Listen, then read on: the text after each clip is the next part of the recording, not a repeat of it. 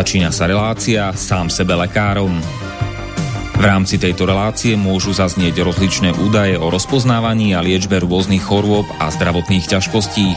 Všetky takéto údaje sú určené výlučne pre vašu informáciu a nesmú byť chápané ako lekárske odporúčania. Ak máte akúkoľvek akútnu či chronickú chorobu alebo iné zdravotné ťažkosti, s ktorými si sami neviete dať rady, obráte sa prosím na kvalifikovaného a skúseného odborníka, ktorý bude môcť individuálne určiť, v čom tieto choroby a ťažkosti spočívajú a ako by ich bolo možné odstrániť či vyliečiť. Nič také však nemusí účinkovať na diaľku, teda bez toho, aby vás kompetentný odborník videl a osobne vypočul a vyšetril. Preto je dôležité osobné odborné poradenstvo, ktoré vám môže ušiť liečbu na mieru podľa vašich potrieb, životného štýlu, životného rozpoloženia a ďalších individuálnych daností. Nie je však v silách ani moderátora, ani hostí tejto relácie predvídať všetky okolnosti, ktoré by mohli konkrétne vo vašom prípade nastať a vyčerpávajúcim spôsobom ich v rámci relácie popísať. Zároveň moderátor a hostia tejto relácie nemajú nejakú kontrolu nad tým, či budú ich slová presne zapamätané, správne pochopené a bezchybne uplatnené. Zároveň vôbec netušia, kto všetko túto reláciu bude počúvať a teda nemajú nejakú možnosť individuálne podľa potreby zasiahnuť a diagnostiku či liečbu vhodne upraviť. Zároveň sa lekárska veda prudko vyvíja a každý týždeň sú zverejňované nové a nové vedecké štúdie, z ktorých niektoré prinášajú úplne zásadné nové poznatky, rozširujúce ľudské poznanie alebo vyvracajúce doteraz prevládajúce domienky. Zároveň je človek tvorom omylným a aj napriek všetkej poctivej, úprimnej a svedomitej snahe o plnosť, pravdivosť a bezchybnosť poskytovaných informácií sa môže pomýliť. Preto to všetko nie je mysliteľné, aby moderátor či hostia relácie sám sebe lekárom na slobodnom vysielači niesli akúkoľvek hmotnú či nehmotnú zodpovednosť za prípadné škody, ktoré si poslucháči môžu privodiť neúplným zapamätaním, nesprávnym výkladom či nevhodným uplatnením vo svojom živote tých údajov, čo v tejto relácii odznejú. Z toho však vôbec nevyplýva, že by sme si za svojimi slovami nestáli, ale len to, že keď nemáme právo osobným zásahom ovplyvniť diagnostiku či liečbu daného jednotlivca, logicky nesmie byť od nás požadovaná osobná zodpovednosť za to, čo nemôžeme nejako ovplyvniť. Počúvate Slobodný vysielač. No, vítajte v relácii a, sám som lekárom číslo 318, milé poslucháčky a vážení poslucháči, naživo z Banskej Bystrice a od Mixu Marian Filo a mojim dnešným večerným hostom bude Peter Tuharský, magister a člen Rady iniciatívy pre uvedomenie si rizik očkovania. Pekný večer ti, Peťa. Pekný večer aj poslucháčom. A budeme sa baviť o vysoko aktuálnej téme, tzv. opičie kiahne, alebo som to už stihol vymyslieť tomu skratený názov MOVID-22, čo je ako skratka monkeypox, teda opičie kiahne vírus, teda ako vírus disease, čiže choroba a rok 2022. Uvidíme, či sa to ujme. Som, som veľmi zvedavý. No a... Je to tak trošku aj kontextuálna narážka však. áno, áno, áno. Že či som sa tráfil do tej uh, schémy, ako sa dávajú mená tzv. novým chorobám, alebo aktuálnym, alebo jak sa to volá, emerging, tak, takže mm-hmm. prudko rastúcim, trendovým, tak to, to je ten správny výraz, trendovým chorobám. No, ak nás počúvate naživo, tak máme dnes uh, nedelu 29.5. teda mája, trávňa, kvietna roku pána 2022. No a všetko dobre prajeme k meninám na Slovensku. Dnes večer všetkým Vilmám, Elmarom, Maximom, Maximám a už o pár hodín, teda v pondelok 35. všetkým Ferdinandom Neanderom a Ferdinandám a do Česka vše dobré k svátku, dnes večer vše Maximiliánum a zítra vše Ferdinandum. No a kde sa vzali, tu sa vzali. Našli sa nejaké opičie kiahne v Európe, kde moc nebývajú. Väčšinou to býva tak v Afrike. Mm, našiel som kedysi dávnejšie už, pár rokov dozadu zmienku, že nejaká menšia epidémia bola Spojených štátoch amerických, ale teda pravdepodobne privezená z Afriky. A ono je to zaujímavé, jak tie opičie kiahne vznikli. Že jeden by si povedal, že to bude asi, že opice mali nejaké výrážky a tie sa teda nazvali, že opičie kiahne. Ono je to trošku inak. Tak ja by som si dovolil prečítať uh, taký dlhší úsek z jedného výdatného článku, ktorý som kedysi dávnejšie preložil, už je tomu 7 rokov vyše, od doktorky medicíny Susan Humphries. To je taká, uh, no jak to nazvať, vrtačka, kritička očkovania, ale teda uh, je, myslím, že má špecializáciu na nefrológiu, teda sa zaoberá chorobami obličiek. A napísala aj takú knihu s názvom Dissolving Illusions o, o očkovaní a tam pomocou ani neviem koľkých stoviek, ak nie tisícov a odkazov na vedecké štúdie dosť podkopáva takú tú, no, mohli by sme nazvať, že očkovaciu propagandu. Hmm. Nezačneme a... najprv oficiálnymi týmito? Chceš oficiálnymi? Dobre, tak len dokončím teda, že dissolving illusions znamená vlastne v preklade akože rozpúšťanie ilúzií. Čiže uh, máme tu nejaké všeobecne rozšírené ilúzie a ona je proste taká, no, nemilá, že nám ich chce tu rozpustiť. Dobre, tak ak chceš, môžeš začať oficiálnou časťou. Hej, lebo to si potom vieme tak porovnať, vieš, Dobre. E, s tými dátami, ktoré k tomu dáva e, Susan Humphries a e, z čoho ten rozruch vlastne vzniká v súčasnosti, hmm. že 27. mája zverejnila CDC, čiže americká agentúra Centers for Disease Control and Prevention, správu o tom, že... To je ako náš úrad verejného zdravotníctva Slovenskej republiky. Áno, s veľkými úvodzovkami. No, podstatne mocnejší a lepšie financovanie, tak, ale no, plus minus. A s väčším vplyvom. Áno. Takže že CDC objavila 9 prípadov v 7 štátoch v rámci Spojených štátov. Áno, Spojené štáty majú 350 miliónov obyvateľov, asi tak. Vyše 300, neviem presné aktuálne číslo. Takže 9 prípadov. A, e, čiže z toho vzniklo veľké halo mediálne, 9 prípadov. Väčšina prípadov bola v rámci e, homosexuálnych komunít, väčšinou u mužov, ktorí mali sex s mužmi. Ale e, tu sa samozrejme zdôrazňuje zo strany CDC, že táto komunita E, že netreba ju odsudzovať a tak ďalej, že jednoducho oni majú z princípu väčšie riziko prenosu v súčasnosti, ale že infekčné ochorenie sa nestará o to, uh, aké je človek orientácie. Každopádne uh, e, CDC zdôrazňuje, že aj keď sa opičiek jahne môžu prenášať aj vzduchom, môžu sa, teda väčšinou sa prenášajú intenzívnym telesným kontaktom to, to je dobre si zapamätať v, v, v tom kontexte, že podľa CDC prvýkrát boli opičie kiahne objavené v roku 1958, kde e, nastali v nejakých kolóniách e, výskumných opíc, e, ktoré boli v, v nejakom výskumnom centre. A preto sa nazvali opičie kiahne 1958. A prvý ľudský prípad bol vraj zaznamenaný v roku 1970 v Demokratickej republike Kongo. K tomu Marian určite potom bude mať čo povedať. Počas, e, počas e, ús, e, obdobia zosilneného úsilia na vykinoženie pravých kiahní. A odtedy sa opičie kiahni zaznamenali u niekoľkých ľudí v rôznych krajinách Afriky, a, ale väčšina bola teda v tom Kongu. No a e, tu mi prípada veľmi zaujímavé to, že keď prenos, sa, prenos nastáva predovšetkým intenzívnym telesným kontaktom, Uh, tak je tu taká zaujímavá otázka, že ako došlo k prenosu... Čo s tými opicami tam robili v tom Kongu? No? Hej, že ako sa vôbec mm. prenieslo na prvého človeka v roku 1970 či táto e, cesta je vôbec e, relevantná, pretože e, toto čítam z dvoch rôznych článkov CDC pre istotu.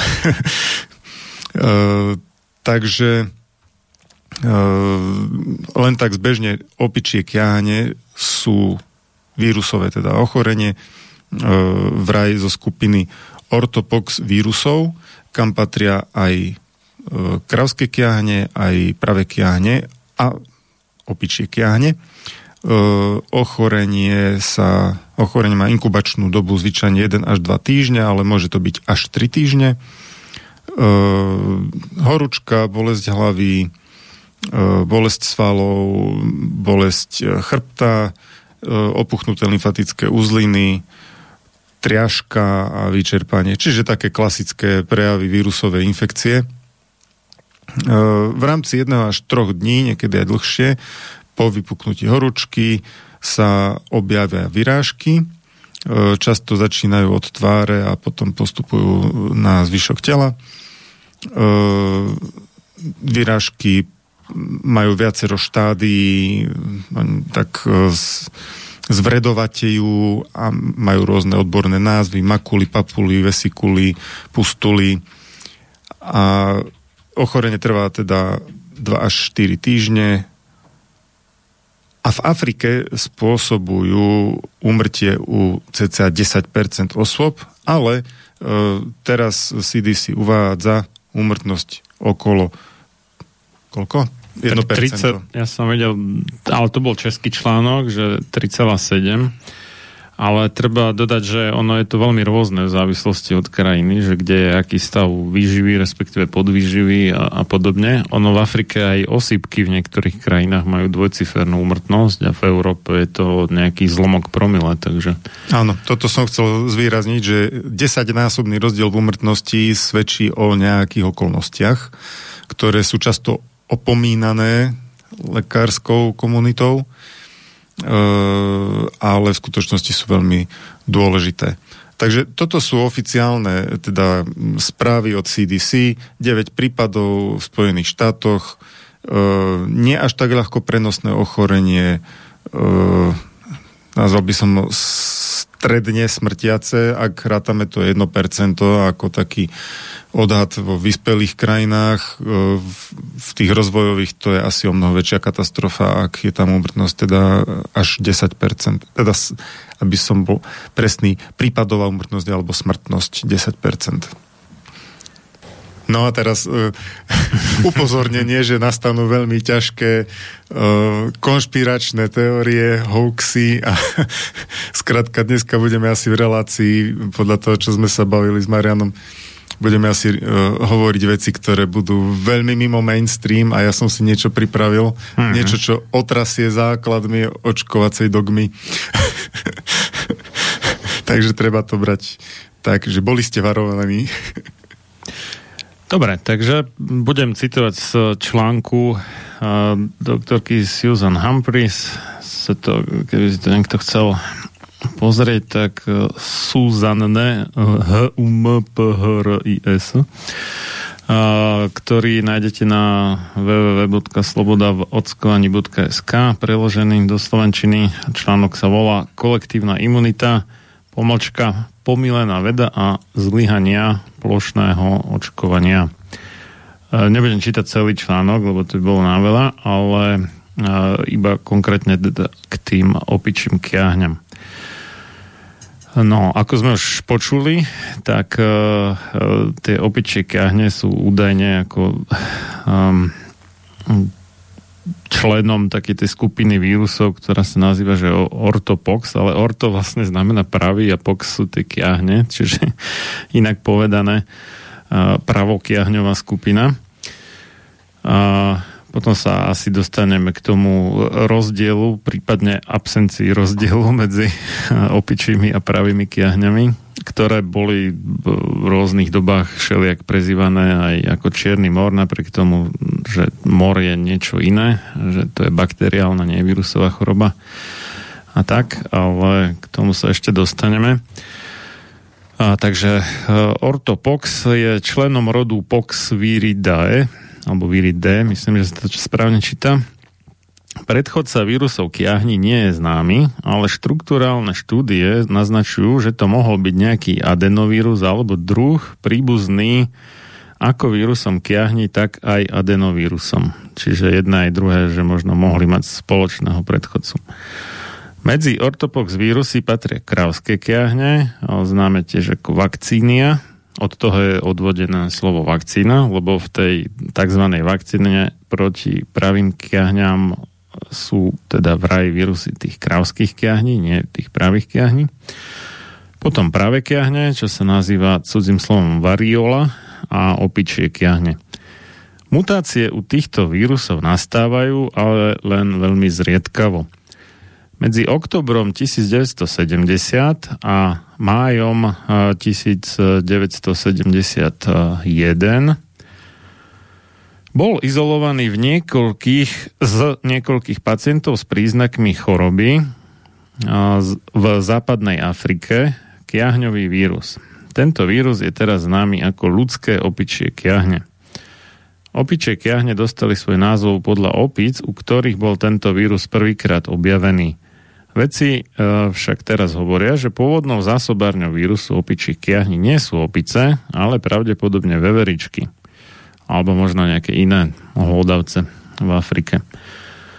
Predstavitelia Svetovej zdravotníckej organizácie v roku 1976 nemali ešte poňatia o skutočnej zásobárni tohto vírusu.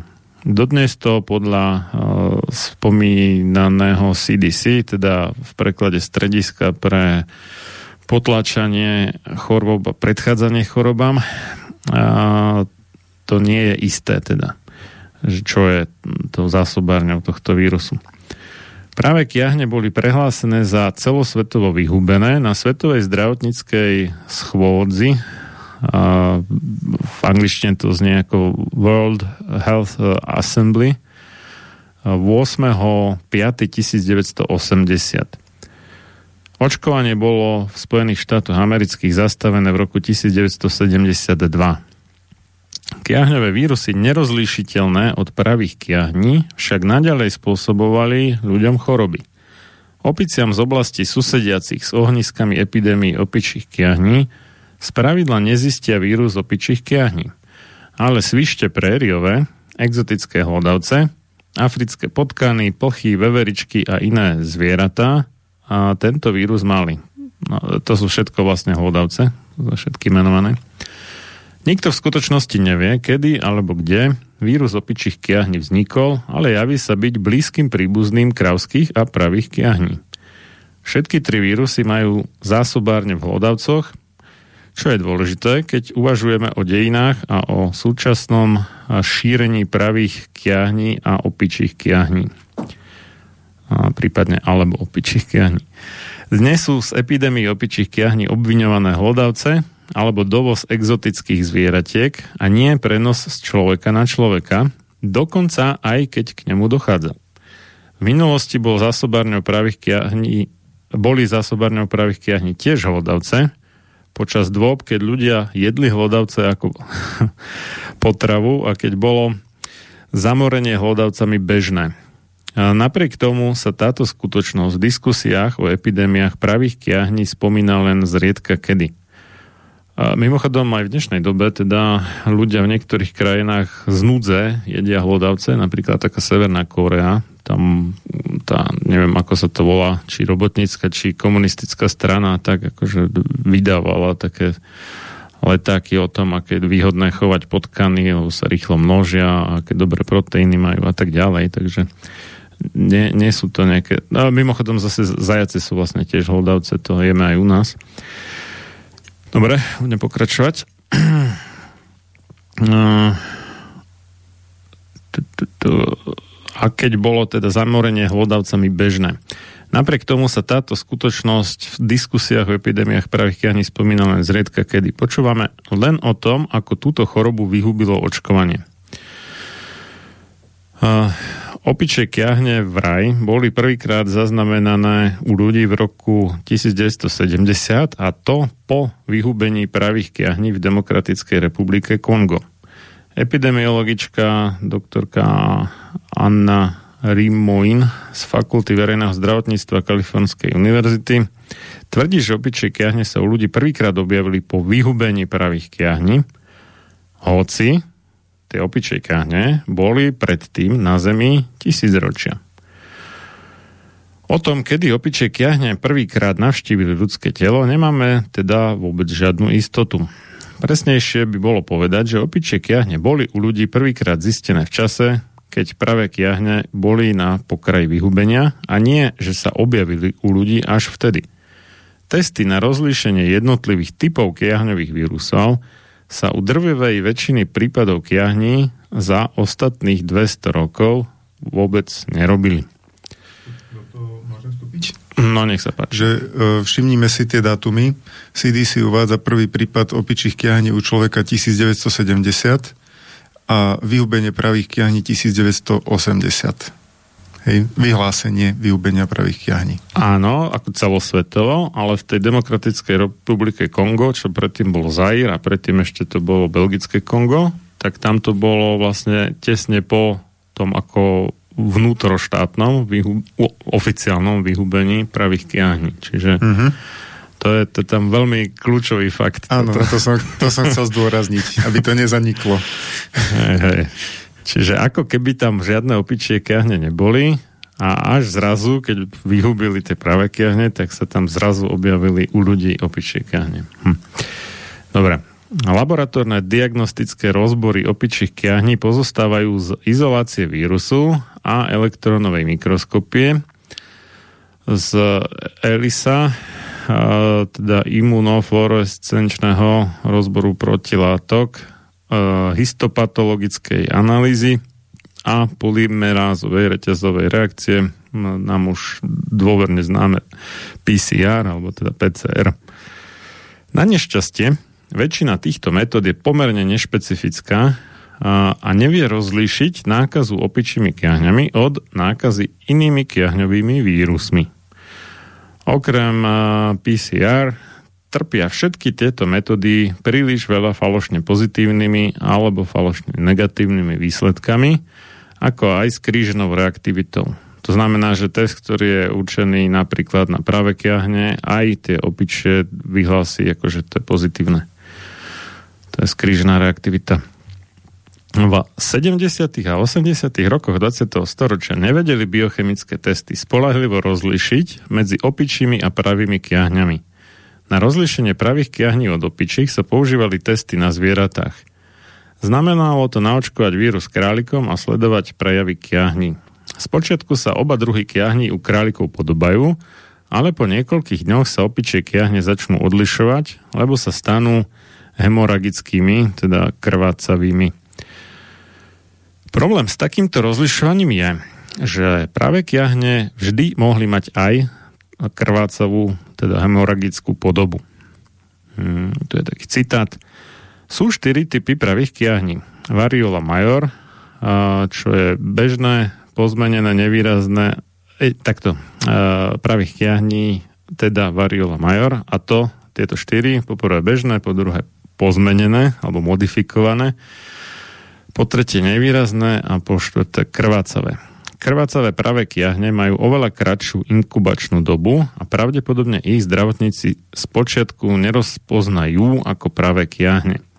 Očkovanie proti pravým kiahňam tiež neposkytuje veľkú ochranu, ak vôbec nejakú, proti krvácavým pravým kiahňam. ELISA, to je teda ako skratka,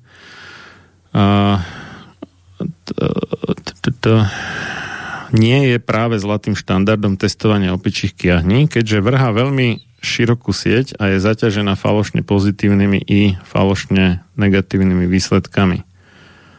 To je akože... Takže ja som si z tohto odnesol to, že keď e, to testujú na tých králikoch, hmm.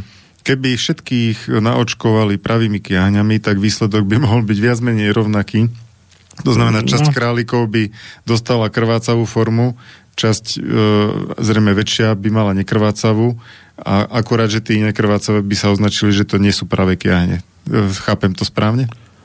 Tak som to aj ja pochopil, respektíve v prebehu rokov sa možno zužovala definícia tých pravých kiahní, že predtým za pravé kiahne bolo toho považovaného viacej a postupne, jak už sa akože teda blížili k vyhubeniu, tak e, čoraz užšia definícia, podobne jak sme to, myslím, už spomínali u vírusu poliomyelitidy, teda vírusu detskej obrny, kde tiež by to očkovanie nevyzeralo, že je úplne na nič, tak sa zmenil zmenila forma vykazovania tých štatistických údajov a zrazu nám silne poklesol výskyt e, vírusovej e, detskej obrny, teda poliomyelitidy, ale dramaticky vzrastol výskyt e, jak to bolo akutnej chábe obrny a potom ešte tam mali iný výraz, to bola nejaká ne, nebakteriálna alebo aseptická. Aseptická meningitida. Ale to je jedna to isté, vlastne aseptická znamená nebakteriálna meningitida, teda zápal mozgových blán. A človek si tak kladie otázku, že či to nebolo teda náhodou aj v tej Demokratickej republike Kongo tak, že oni teda už sa radovali, že už vyhubili tie práve kiahne. No a potom i tam znova sa objavili nejaké prípady, ktoré na prvý pohľad vyzerali úplne ako pravé kiahne, ale už akože nechceli byť za blbcov, tak povedali, a to nie sú práve kiahne, to boli nejaké iné nové opičie kiahne, a... Ináč toto, hm, t- tento postup e, redefinície hm. je veľmi starý, to, to si ukážeme potom neskôr, sa k tomu vrátime, je to historicky dobre zavedený postup. A to, čo e, to, čo Marian spomínal e, s detskou obrnou, teda poliom, tak to nájdete napríklad opísané v mojom článku v časopise Dieťa v čísle 12 z roku 2015 koho by zaujímali podrobnosti, ako sa polio predefinovalo v čase, keď vakcíny um, nedosahovali požadovanú účinnosť, ba naopak zdalo sa, že ešte zhoršili krátkodobo situáciu. Hm, to, to bolo dobre zdokumentované, nie? že sa zdalo a bolo to dokonca aj súčasťou nejakých tých kongresových vypočúvaní, alebo teda parlamentných by sme mohli povedať v Spojených štátoch amerických, takže Áno, to hovoríme môžeme... o rokoch 90, 1954 až 55. Môžeme to považovať za spolahlivo uverený fakt, nie, nejaký hoax. No, dobre. Takže uh, genómy týchto troch vírusov, teda tie krávské práve a opičie kahne, sú nesmierne podobné a vyžadujú si technológiu, ktorá dokáže zistiť aj tieto maličké rozdiely. PCR je novším testom, ktorý prišiel na scénu až v 80. rokoch 20. storočia. Tento test je iný v tom, že môže potenciálne nájsť kúsky DNA z vírusu. Pred návrhom PCR testu treba najskôr zmapovať genetický kód daného vírusu. Takže skôr, než boli vírusy pravých krávských a opičích kiahní geneticky zmapované, nedal sa PCR test použiť na rozlíšenie medzi nimi. Prvý PCR test na opičie kiahne je z roku 1997,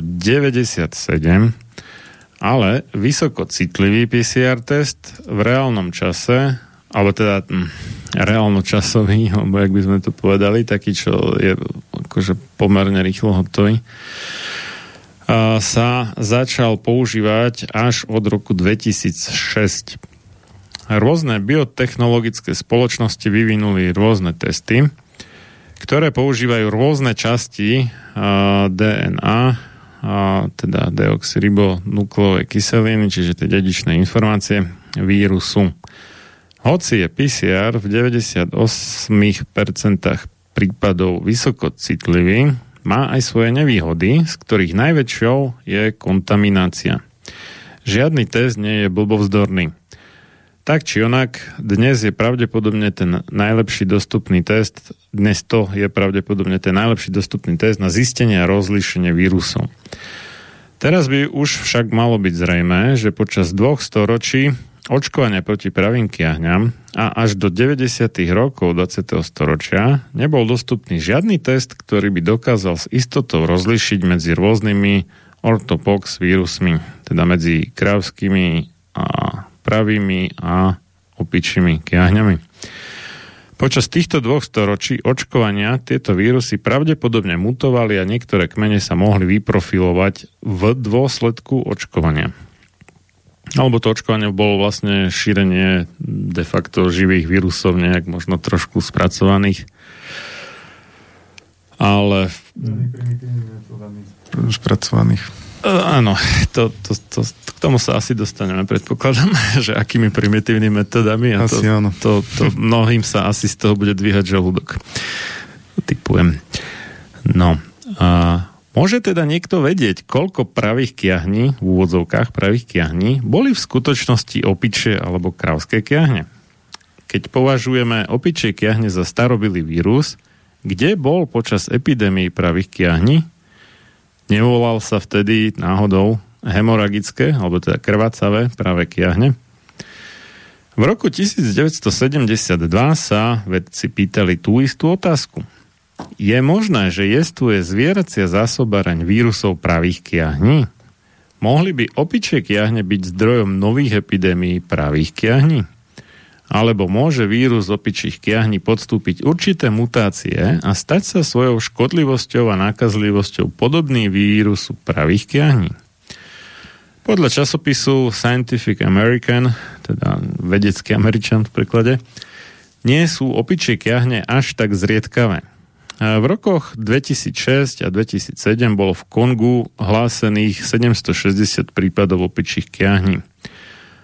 Pred a v čase vyhlásenia celosvetového vyhubenia pravých kiahní nebol ešte PCR test dostupný, teda vôbec žiadny, nie to ešte konkrétne ten opičie kiahne a práve kiahne, lebo je to až otázka 80 rokov, kedy tá technológia bola vyvinutá a rôzne kiahňové vírusy nebolo možné rozlíšiť podľa ich DNA, ale len testami na pokožke králikov, na membránach kuracích embryí a krvnými testami, ktoré boli veľmi náchylné na chyby.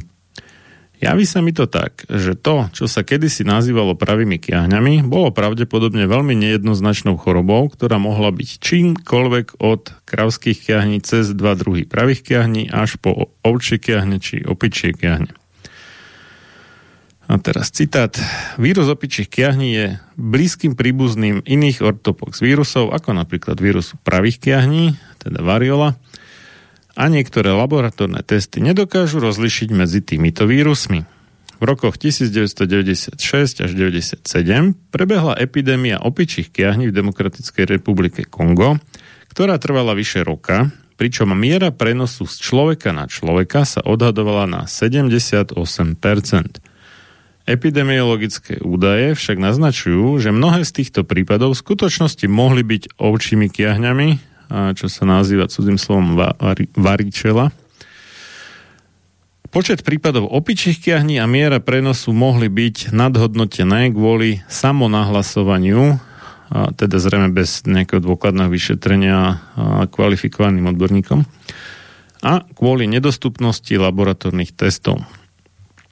Keď bolo zastavené očkovanie proti pravým kiahňam, zrazu začali byť u ľudí diagnostikované opičie kiahne. No, to je ten zázrak. Kde sa vzali, tu sa vzali. Diagnostické metódy v týchto veľkých očkovacích kampaniach chýbali a čokoľvek, čo vyzeralo ako kiahne, to je práve, sa považovalo za práve kiahne a vykazovalo sa to ako práve kiahne. Rozlišovaniu sa neprikladala dôležitosť. Vo vakcíne proti pravým kiahňam nie je vírus pravých kiahní.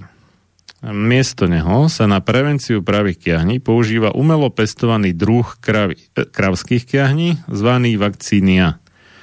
Podľa CDC tá istá vakcína účinkuje aj proti opičím kiahňam. A teraz citát teda toho CDC. Pretože vírus opičích kiahní je príbuzným vírusu pravých kiahní, Vakcíny proti pravým kiahňam môžu ochrániť ľudí rovnako tak pred opičími kiahňami, ako pred pravými kiahňami. Vakcína proti pravým kiahňam účinne chráni ľudí pred opičími kiahňami, ak je podaná pred uh, ich kontaktom, teda kontaktom tých ľudí s opičími kiahňami. To znamená pred veľmi blízkym kontaktom s človekom alebo zvieraťom, ktoré má opičie kiahne. Odborníci sa domnievajú, že očkovanie po nákaze opičími kiahňami môže zabrániť prepuknutiu choroby alebo učiniť ju menej závažnou. Konec citátu. Hoci PCR test dokáže rozlišiť medzi týmito tromi vírusmi, klinicky a imunologicky sú tieto vírusy tak podobné, že vírus, ktorý je vo vakcíne, údajne imunizuje, teda vytvára imunitu, aj proti zvyšným dvom vírusom. Počas epidémii uh, ochorenia na všetky tri tieto vírusy vyzerajú rovnako, čiže majú rovnaké klinické príznaky.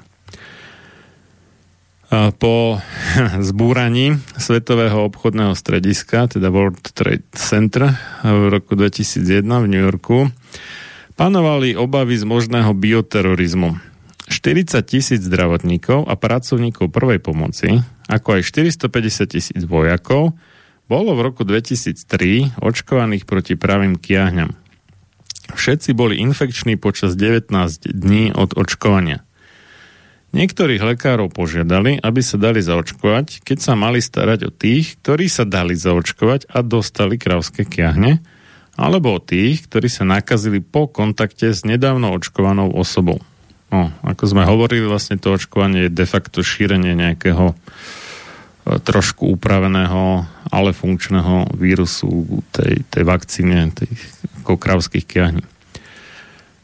V tom istom roku boli hlásené epidémie opičích kiahní vo viacerých štátov USA. Aké to prekvapenie. Opičích kiahní. Áno. Po, po očkovaní proti pravým kiahňam. Dostali oslabený vírus kravských kiahní, ale diagnostikovali sa zrazu opičie kiahne. Áno, tak práve sa nemohli, lebo však tie sú vyhubené, nie? Áno. Dobre. Podľa CDC mala väčšina chorých kontakt so svišťami prerijnými, ktoré sa nakazili... tí Američania, tí majú intenzívne kontakty so zverou. Uh, no, milovni, milovníci Afriky. Takto. 700 ľudí malo kontakty uh, s prériovými svišťami. Ktoré sa nakazili od hlodavcov. Dobre, čak ale svišť je tiež hlodavec, nie? Či? Avšak nie všetci chorí mali kontakt so zvieratami. Podľa správy z roku 2005 bolo zo 72 prípadov len 37 prípadov laboratórne potvrdených, 11 pôvodne hlásených prípadov vyhodili z databázy, keď splnili kritéria na vylúčenie. Zmienuje sa nákaza človeka od človeka, hoci niektoré správy ju popierajú. To je veľmi zvláštna zhoda okolností. V tom istom roku očkovanie a súčasne s ním a s tým očkovaním epidémie kiahni. Opičie kiahne sa údajne nedajú ľahko preniesť človeka na človeka. Ale v literatúre nájdeme správu o 5 ohnívkovej reťazi prenosu z človeka na človeka, teda ako postupne porade až 5 ľudí sa nakazilo, teda ten prvý zrejme asi od zvieraťa a ten nakazil druhého, druhý, tretieho, tretí, štvrtého, štvrtý, piatého. A prenos opičích kiahní z človeka na človeka je dobre doložený.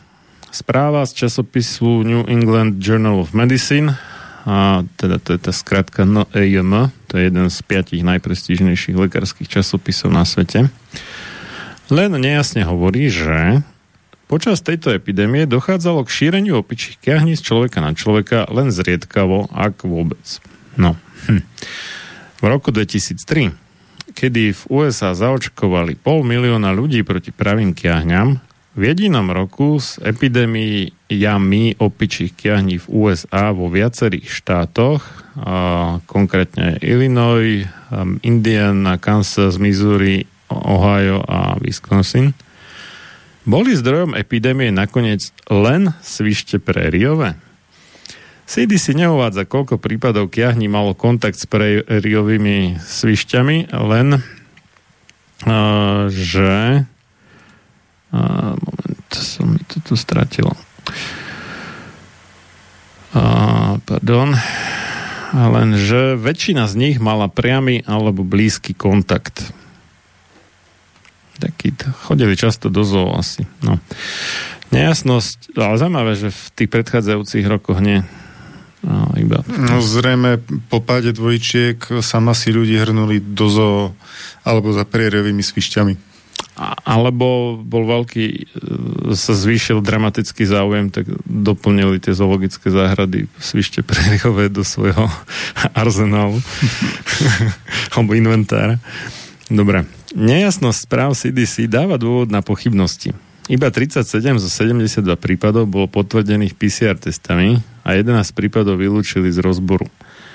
Vylúčiť početné prípady na základe neopodstatnených dôvodov je jedným zo spôsobov, ako utlmiť nepriaznivé dopady očkovacej nehody.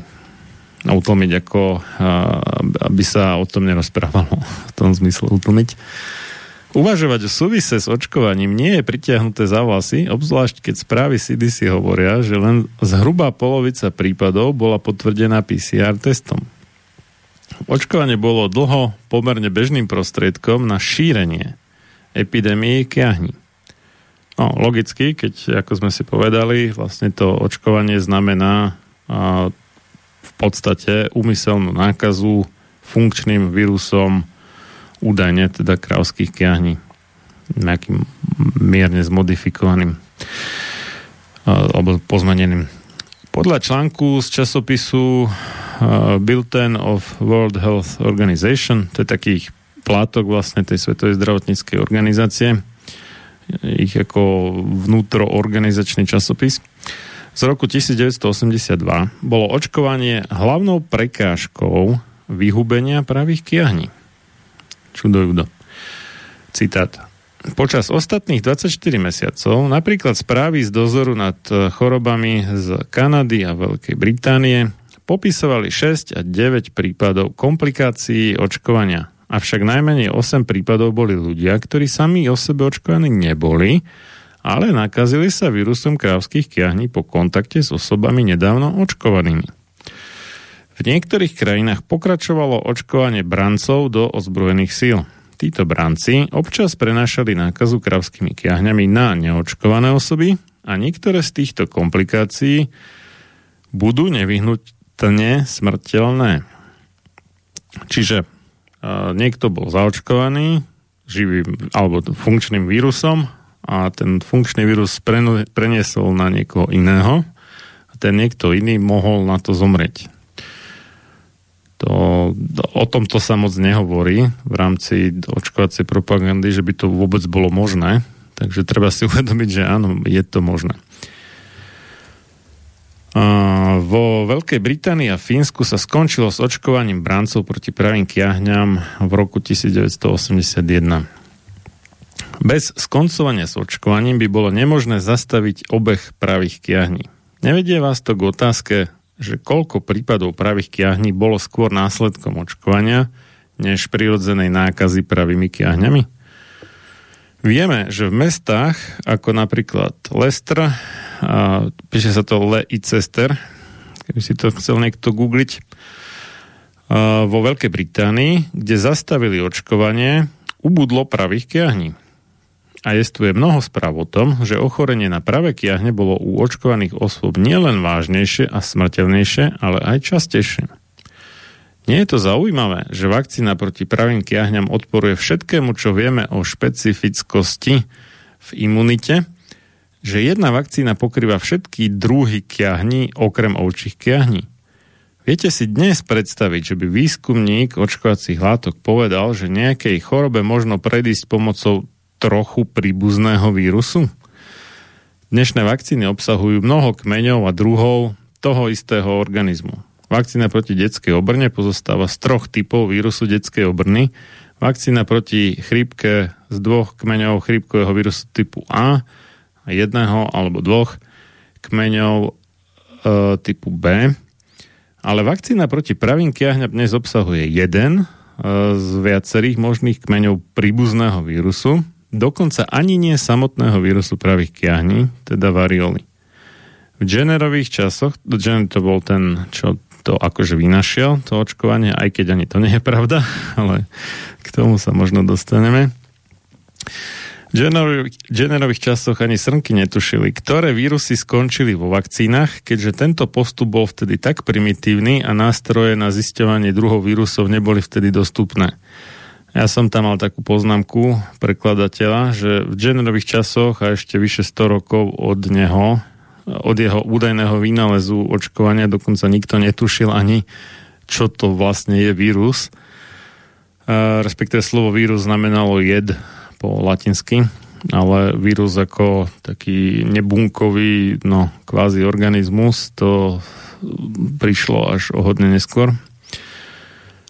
No až e, nikto netušil, že vôbec nejaké vírusy jestvujú, to znamená, že nikto nemal vlastne poňatia o tom, čo v skutočnosti spôsobuje práve krávské i ovčie a aj opičie kiahne.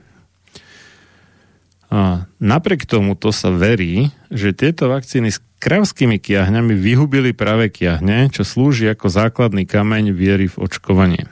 Je to v podstate ten akože najväčší úspech vlastne celého očkovania ako princípu vyhubenie právých kiahní. Uh, údajné. Vedci v 19. storočí a až do polovice 20. storočia... No, akože údajné. Svetová zdravotná organizácia predsa vyhlásila. Takže... Tá by to, nikdy neklamala. Tá by nikdy neklamala vôbec.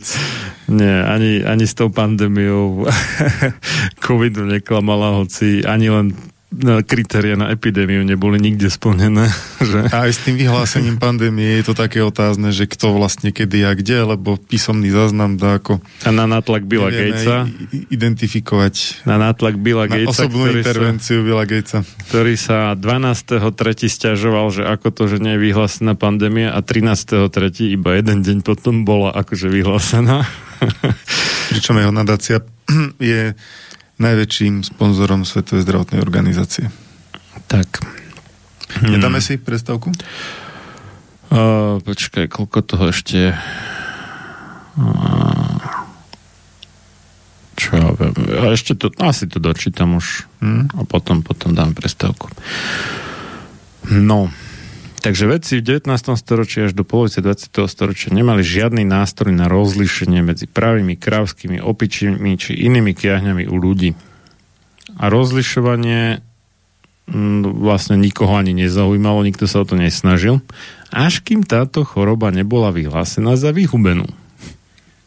Podobne ako u vírusovej detskej obrny čokoľvek, čo vyzeralo ako detská obrna, ale nebolo to spôsobené vírusom detskej obrny, bolo označené potom, až po začatí očkovania, za akutnú chabú obrnu. Opičie a práve kiahne vyzerajú pri lekárskom vyšetrení totožne. To sú potom také dva obrázky, jedno z toho sú akože opičie a druhé práve kiahne.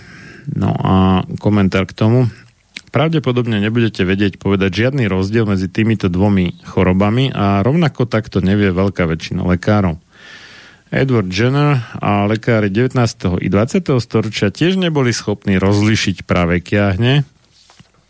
Tam sa rozlišuje ešte dva druhy, akože variola major a minor, teda nejaká akože veľká alebo závažná a menšia alebo menej závažná opičie kiahne, krávské kiahne, ba dokonca aj ovčie kiahne. Keď teda tie ovčie kiahne spôsobuje herpes vírus, čo je výrazne iná kategória vírusov. Citát. Keď sa u človeka rozvinie ochorenie na opičie kiahne, môže byť klinicky nerozlíšiteľné od pravých kiahní, ovčích kiahní a iných príčin vezikulárnej alebo pustulárnej výražky. No to sú tie druhý výražok, ako Peťa spomínal, že majú svoje pomenovanie. Konec citátu. Je známe, že mnohé prípady pravých kiahní boli mierne. Tie sa nazývali variola minor a umrtnosť u nich bola len okolo 1%.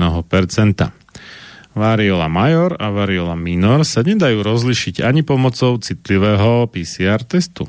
Na ich rozlišenie, keďže sú takmer totožné, bolo potrebné vyvinúť ultracitlivý, vysoko sofistikovaný PCR test v reálnom čase, teda ten RT-PCR, real time, pomocou skúmacej chémie, to je aký názov, že MGB, skratka pomočka Eclipse.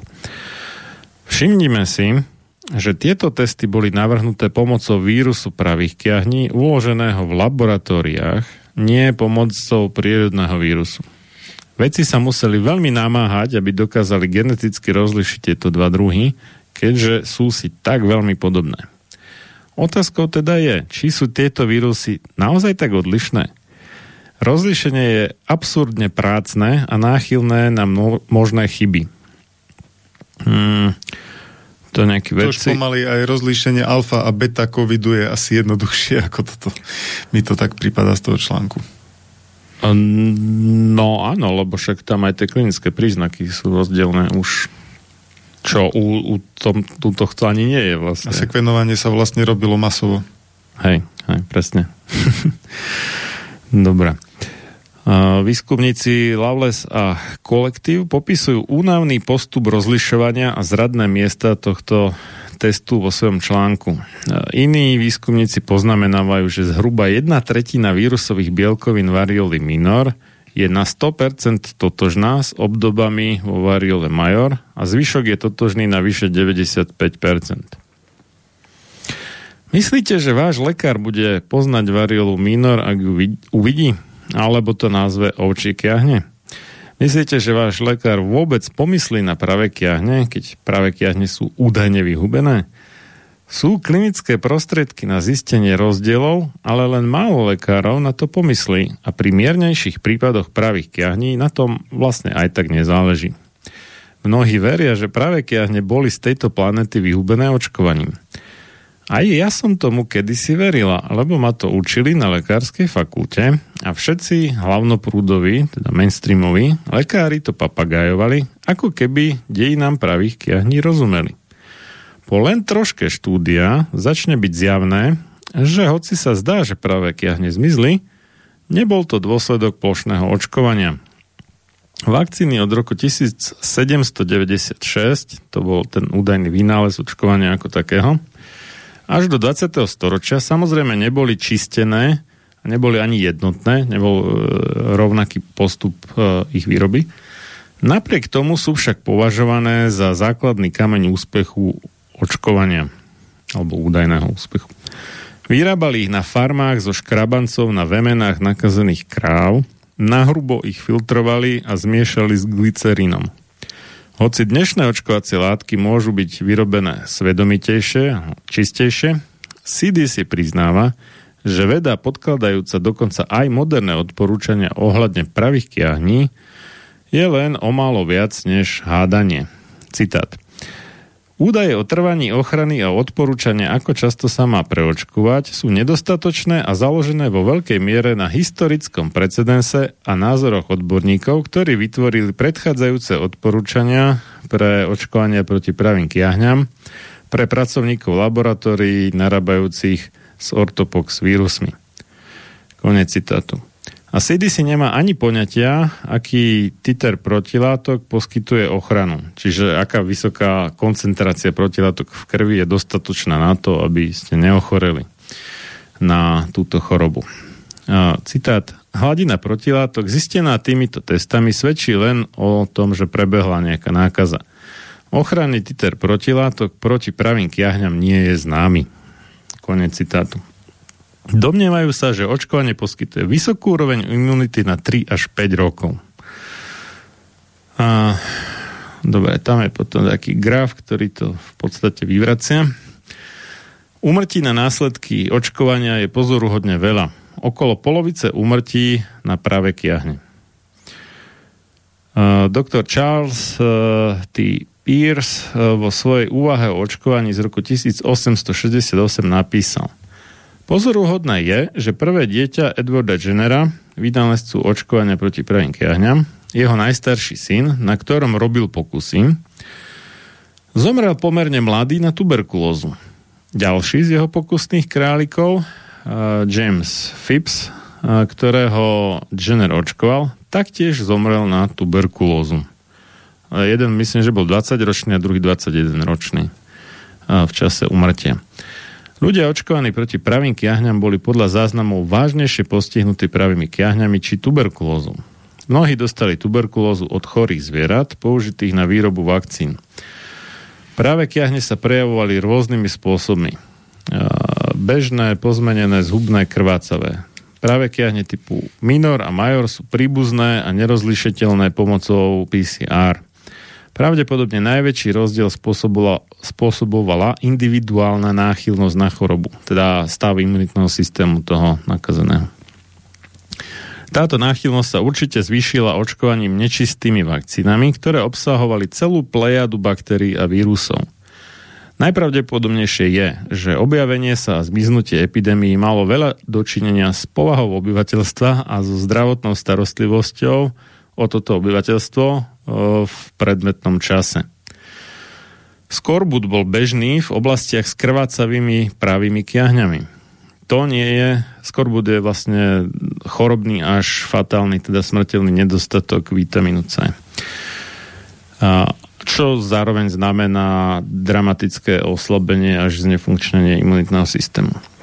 A celistvosti ciev, cievných stien. Aj pokožky, aj všeličo. Vôbec. Ano, ale ano, tie krvácavé kiahne boli Aha, najviac smrteľné a uh-huh. tu je zjavná súvislosť. Hej, čiže bez vitamínu C sa Zja, Zjavný náznak súvislosti, tak aby to bolo hej, presne. Hej, nízky výskyt vitamínu C znamená vyššia krvácovosť. Teda hemorágia hmm. cudzím slovom. To nie je žiadnym prekvapením pre človeka, čo rozumie využitiu vitamínu C v tele, obzvlášť v krvných cievach. Epidémie kiahní ustupovali v dôsledku zlepšenej hygieny a výživy. V dobách pravých kiahní väčšina ľudí žila v špine, nejedla čerstvé jedlo, ale pokazené mlieko a pokazené meso, pila znečistenú vodu, žila medzi nakazenými hlodavcami a dlho pracovala za malú odmenu.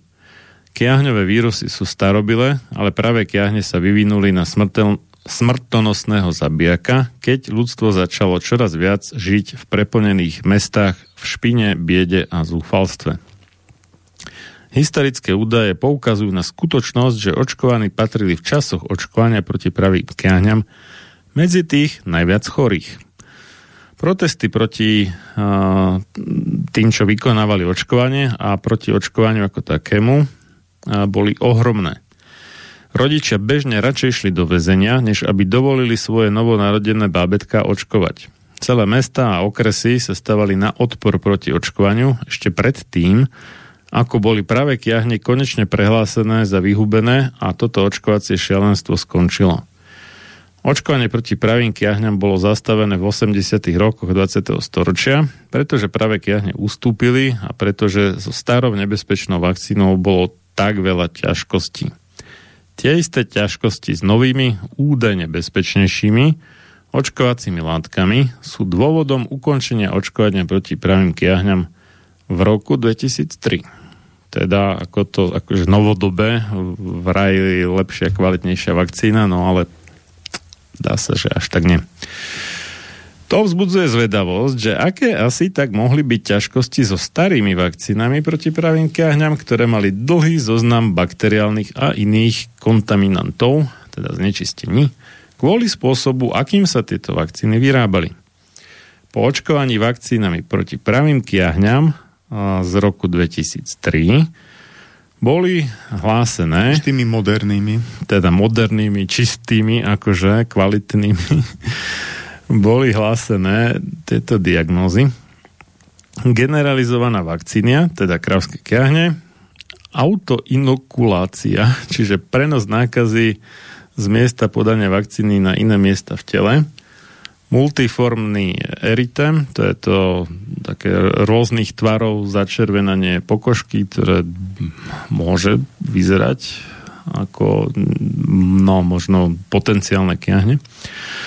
Myoperikarditída, čiže to, to, to poznáme z covidu, mimochodom. Áno. Zapal srdcového svalu a osrdcovníka.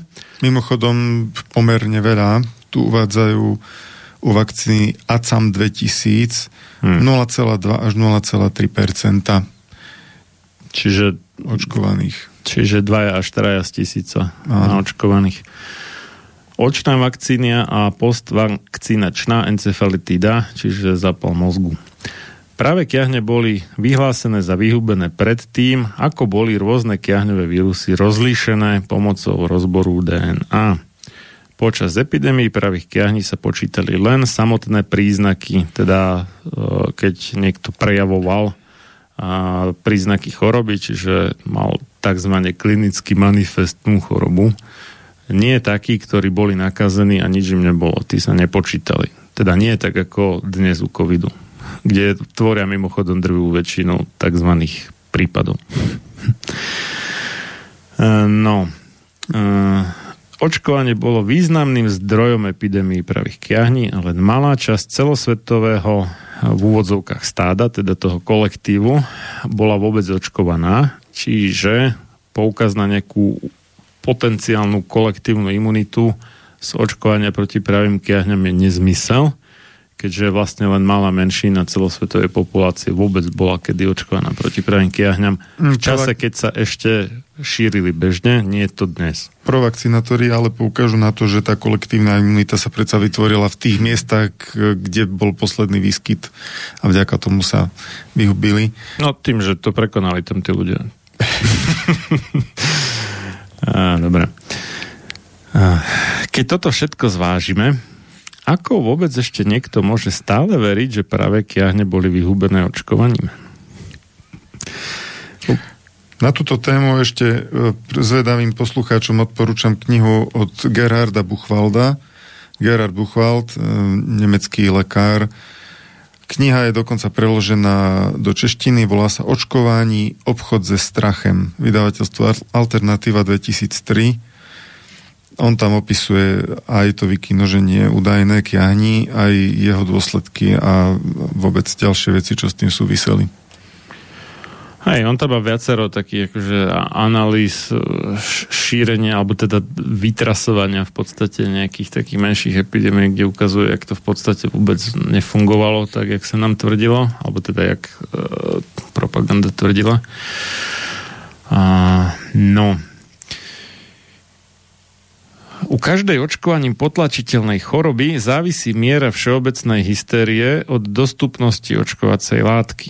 Ako náhle je dostupné očkovanie, daná choroba sa zrazu stane nebezpečnejšou. Pozrite sa na to, akým, akými nebezpečnými sa stali ovčie kiahne potom, ako bola proti nim vyvinutá očkovacia látka. Aj taký mums napríklad. To môžem potvrdiť, lebo mňa strašne sprdla pediatrička za to, že som poslal svoje, uh, svoju dceru od starej mamy, kde sa jej prejavili ovčie kiahne, ktorými sa nakazila ale ešte uh, u nás niekde v Žiline. Stará mama je v Brezne. Teda moja mama. Že som ju poslal hromadnou dopravou. Ja som nemal ako poslať inak, lebo nemám auto teda, ale som dostal hrozne vynadané, že no, že čo keby. Ale keby mal respirátor, tak to by šlo, nie? A to bolo ešte pred koronou. Hmm. To nikoho nenapadlo to... chodiť v autobuse respir- s respirátorom. to vtedy by sa na teba pozerali, že či majú zavolať takých pánov v bielom, čo by ti nasadili zvieracú kazajku. Tá spoločnosť sa nám zmenila. Áno, áno, máme nový normál. Aj, dobre. Teraz je predmetom čerstvých správ, to, to bolo v čase, keď e, bol napísaný ten pôvodný článok, čierny kašel a zaza znovu počúvame o tom, ako neočkovaní narušujú kolektívnu imunitu. Hoci veda nám ukazuje, že očkovaní sú najviac postihnutí čiernym kašlom a tak ďalej. Takže e, takto nejak to vyzeralo, mm, aby sme si to zhrnuli. E, až do oficiálneho vyhubenia pravých kiahní a ešte pár rokov po, nebol nejaký test, ktorý by vedel rozlišiť medzi pravými a opičími kiahňami. To znamená, že všetky opičie kiahne spred mm, vynálezu toho PCR testu, ktorý to bol schopný rozlišiť, boli vykázané štatisticky ako práve kiahne. Až na prípady, kedy sa v nejakej krajine vyhlásilo to ochorenie na práve kiahne za vyhubené. No a potom, aby sa to nemuselo vziať späť, tak všetky ďalšie prípady de facto pravých kiahní, aspoň podľa klinických príznakov, keďže testy neestovali na rozlišenie, boli vyhlásené za iné, teda opičie kiahne. Ešte pod, takto, to, to, ja toto beriem ako hypotézu. Hmm. Hej. E, dosť vo svetle e, súčasných e, poznatkov dobre e, vyzerajúcu, pričom chcem podotknúť možno trošku na obranu, budem zahrám sa na diabloho advokáta, že zo strany tých lekárov to nemusel byť aj v prípade, že by tá hypotéza platila, že tie opičie kiahne boli to isté, čo predtým práve kiahne, tak zo strany tých lekárov to ani nemusel byť nejaký úmysel, že to chceli ututlať, ale jednoducho takto pracuje ľudská mysel a vidíme to aj pri iných ochoreniach, proti ktorým sa začalo očkovať, že lekár vlastne odvodzuje diagnostiku od tých informácií, ktoré má a keď je ochorenie takto nerozoznateľné, ale on už má informáciu e, v tomto prípade napríklad, že práve kiahne už tu boli vyhubené, tak to zaradí do svojho diagnostického arzenálu túto informáciu a na základe toho už potom ďalšie ochorenia jasné, že nebude diagnostikovať ako práve kiahne, lebo vie, že tie už sú vyhubené, takže to bude niečo iné. Hej, že to, to je jednoducho psychológia, to vôbec nemusí byť, že to tí lekári sa snažili ututlať. Minimálne tí v tom teréne vôbec e, nemuseli to takto nejak e, zištne riešiť. Mohlo, mohlo to byť vyslovene na základe ich úsudku, že áno, toto nebudú už práve kiania, alebo tie sú vyubené, takže musia to byť tie opičie. Jednoduchá úvaha. No, keby to bolo pravda, len zase keď sa na to pozrieme, takže aký je dôkaz, že boli vyhubené, tak ten dôkaz je e, veľmi slabý až smiešný v podstate, alebo teda ne, neexistujúci. Áno, ja len ako na margo toho, chápem. že niekedy, niekedy uh, ľudia, ktorí tieto informácie počujú prvýkrát, alebo mm, takto až protiprúdové informácie. Hmm. To, nám to už nepripadá nejaké zvláštne, pretože však aj posledné, posledné dva roky boli eh, úplne žatva protichodných informácií z úplne oficiálnych kruhov a, eh, a panoptikum nezmyslov, ktoré sme tu zažívali. Takže e, toto nám, nám to už nepripadá akože nemožné alebo nepravdepodobné, mm. že aj v histórii sa takéto veci diali. A ukážeme si, že sa diali ešte horšie za chvíľu, za nedlo. Ale, ale nepoučeným to môže pripadať akože veľmi, veľmi cestné, alebo a potom príde taký protiargument, že na čo si vymyslíte, že všetci sú po takí podplatení, alebo prečo to robia tak e, to len na vysvetlenie tohto aspektu, že nie, nie sú všetci podplatení, ono v skutočnosti stačí podplatiť malú menšinu. Hej, tých, to je bežná technika, to sú tí tzv. key opinion leaders, teda kľúčoví mienkotvorcovia. No a väčšina radových lekárov verí tým kľúčovým mienkotvorcom, takže stačí v podstate... V podstate príjmu, príjmu to, čo im no, povedia. Tak. A podľa toho sa to. zariadia. Ne, neoverujú si fakty. V dobrej viere a so všetkou počestnosťou. Tak, dobre, čiže aby sme to teda uvedli na pravú mieru, nie je to celosvetové sprísahanie všetkých lekárov v žiadnom prípade. A teraz si dáme, keďže už som tu prevažne ja hovoril skoro hodinu, alebo vyše hodinu, tak si dáme dlhšiu prestávku, takú 10 minútovú, budeme mať také veci, pesničky. Prvá je úplne aktuálna, k opičím kiahňam, a druhá, druhá bude ešte spomienka na koronavírus a, taká americká repová, no, dobre. No zahyň, studom večným zahyň podlá duša, čo o slobodu dobrý ľud môj mi pokúša. Lež večná meno toho nech ovenčí sláva, kto seba v obeď svetu za svoj národ dáva. A ty morho, hoj morho, detvo môjho rodu, kto kradmou rukou siahne na tvoju slobodu. A čo i tam dušu dáš v tom boji divokom, mor ty len a voľne byť, ako byť otrokom. Samochalúbka. Počúvate Slobodný vysielač.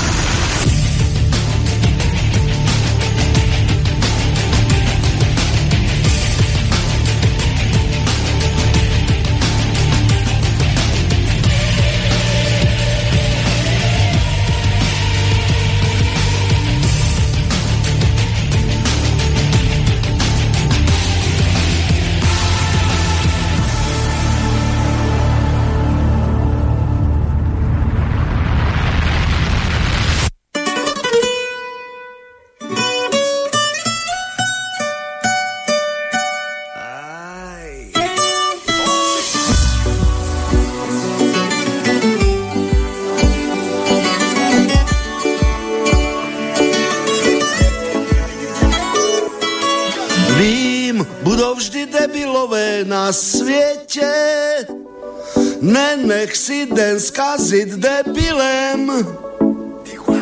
Víš, ono to zas bude všechno v pohodě, jenom si to pořád neškrábej. Fuj, ve vlaku byl se mnou jakýsi mentál, kýchnul a celého mě poplival, asi na mě jakousi chorobu flusol. To byl jistě uprchlícky asociál, proč si do vlaku pláštěnku nevzal? A co ti na to říkal košní doktor? Neškrab si to, běž kousek dál a neškrab si to, smrdíš jak ementál, neškrab si to, s opicí show stal finito. Neškráp si to, kup si mast a mazej si to, odpadla ti z ruky čas, seber si to, očkovat se nenechal, tak to máš za to. O, podívej se, jak to na mě všechno klíčí, tohle to mě jistě zničí, poprskal mě mor opičí. Když ta nemoc překonala takovou dálku, se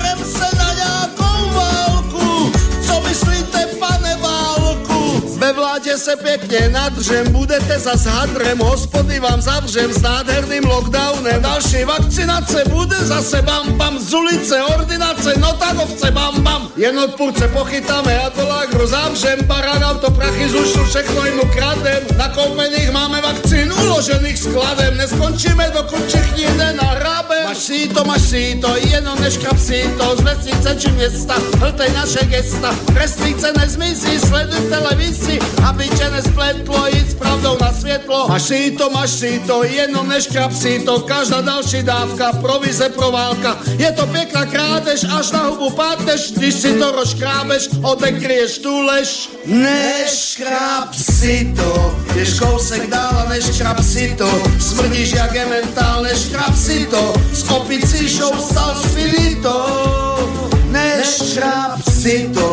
Si mast a mazej si to, odpadla ti z ruky čas, seber si to, očkovat se zde nechal, tak to máš za to. O, podívej se, jak to na mě všechno klíčí,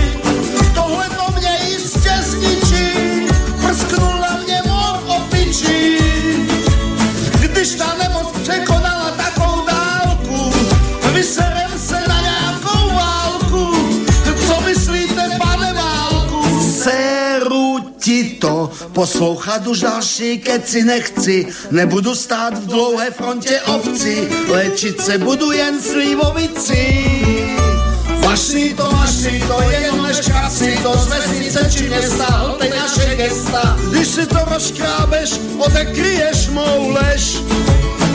Máš si to, máš si to, jenom neškráp si to, je to pěkná krádež, až na hubu padneš, aby tě nespletlo, jít s pravdou na světlo. Neškráp si to. Máš si to, máš si to, jenom neškráp si to, aby tě nespletlo, jít s pravdou na světlo. Hej, hej, hej. Máš si máš si to, jenom neškráp si to, aby tě nespletlo, pravdou na světlo. Hej, hej, hej. Túto reláciu počúvate vďaka vašim dobrovoľným príspevkom. Ďakujeme za vašu podporu. Počúvate slobodný vysielač.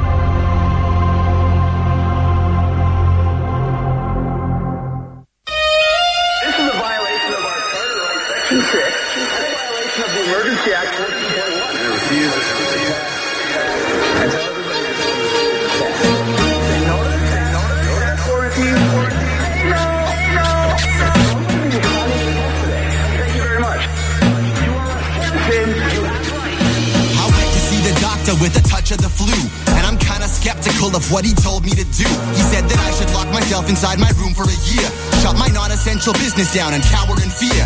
Said, Doc, I don't know, that seems so out of line. Give it three, maybe four days, I bet I'll be fine. He said, No, you must not, you must wait for the shot. Everybody's gotta get it, or society stops. I said, Doc, I don't know, is that all really true? These shots are brand new, they ain't fully approved. He said, No, you can trust us, it's the latest in science. Never mind the people dying, just give up your compliance. I said, Doc, you must have me mistaken with someone pliable. I can't trust you if none of these companies are liable, so I'm gonna stay the course like a one-way road. Take your vaccine and shove it. I'ma just say no. Just say no. Just say no. Just say no. Just say no. Just say no. Just say no. Just say no. Say what?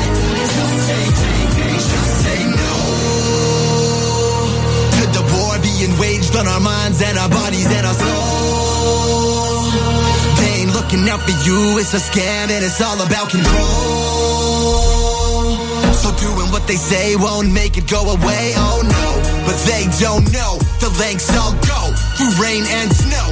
I gang so I left the doctor's office and stepped onto the street, feeling troubled by the lies and campaign of deceit. But I'm not easily defeated, I'm not one to retreat. I tried to make a post about it, they deleted the tweet. Undeterred, I stood on the corner holding a sign. The cops showed up, I got arrested and fined. They told me that my words are considered a crime.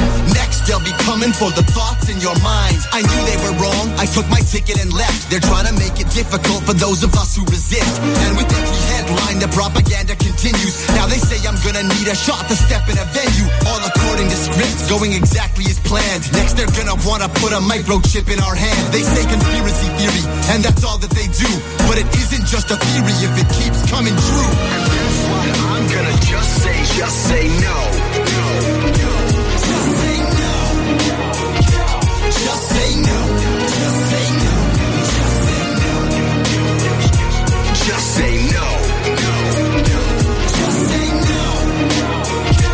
Just say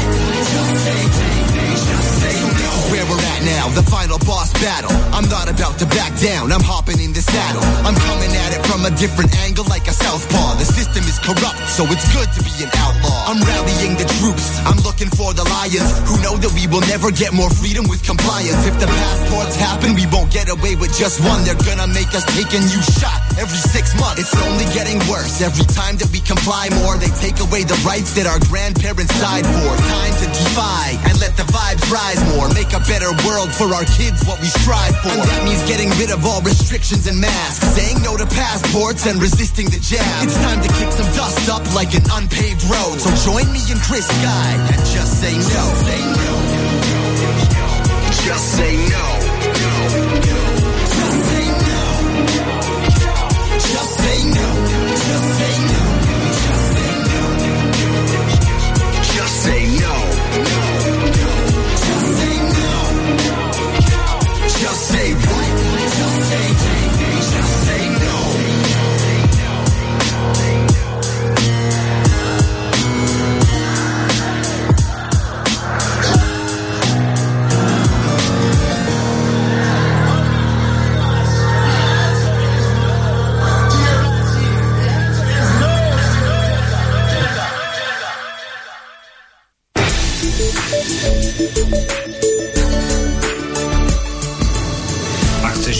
Svoj názor, napíš na studiozavináč slobodnyvysielac.sk Slobodný vysielač, váš rodinný spoločník. No a po prestávke sme tu opäť s reláciou sám sebe lekárom číslo 318 na tému opičiek jahne alebo MOVID-22 z Banskej Bystrice, z štúdia Slobodného vysielača od Mixu Marian Filo a za hostovským mikrofónom magister Peter Tuhársky. No, takže spomínali sme ten jeden dátum bez nejakého bližšieho vysvetlenia, kedy teda Edward Jenner um, údajne lekár, v skutočnosti nie, v skutočnosti si titul kúpil a neviem, či mal nejaký rok lekárskej fakulty alebo tak nejak a ne, nedokončil to poctivo ale teda nejaký vidiecký mastička, by sme mohli povedať niečo také. Um, akože publikoval um, v, vo vedeckých kruhoch, neviem, jak sa mu to podarilo, ale prešlo Povieme si. a svoj, svoj údajný objav, aj keď to v skutočnosti nebol jeho objav, ale pred ním ešte 5 iných ľudí obdobnú vec publikovalo, že uh, tie dojičky kráv, to je po anglicky milkmaids, mávali od kráv, akože sa preniesli tie krávské kiahne, alebo teda možno povedať, že plusgiere z vemien na ich ruky a tak, a že vraj teda boli menej alebo vôbec neboli náchylné dostať práve kiahne. No, tak z tohto tak usudil, že keď sa človek úmyselne nákazí kravskými kiahňami, takže ho to učiní odolným voči pravým kiahňam, no a toto bol základ teda pre a, to, to ďalšie očkovanie. A aj slovo vakcína a, je odvodené od, teda vakcínia je vlastne ten vírus krávských kiahní, taký z ktorého potom robia tie vakcíny, ale e, je to odvodené od slova vaka, čo je vlastne krava. No, čiže keby sme to doslova preložili, vakcína by to mohlo byť, že kravina. No. no aj k tomuto sa dostaneme k sporom medzi uh, očkovačmi a vakcinovačmi. Aha, že to je rozdiel teda. Tak, Áno, no. bol to rozdiel kedysi. Tak uh, uh, Padlo tu niekoľko zaujímavých tém. Jedna bola, že vlastne sú potrebné veľmi pokročilé metódy laboratórn, laboratórnej diagnostiky na to, aby sa vôbec s ťažkosťami rozlišili tieto e, ortopox vírusy jeden od druhého. Ale teraz si uvedomme, že v tom 18. storočí e, nemali vonkoncom žiadne metódy a nevedeli v podstate nič ani o vírusoch, o baktériách, o, o šírení ochorení. Ešte o, o baktériách už niečo trošku vedeli. Tušili, no, dobre. Nie veľa, ale vôbec nevedeli, že existujú nejaké vírusy. Takže vôbec im nemôžeme mať za zle, že oni nielenže nevedeli rozlíšiť krávské kiahne od pravých, alebo veľmi ťažko mohli rozlišovať nejak konkluzívne. Oni akože nejaké rozlišovacie postupy tam boli na základe klinických príznakov, ale bolo to na také úrovni. No. A, ale oni nevedeli v podstate ani tie krávské kiahne rozlišiť jedny od druhých.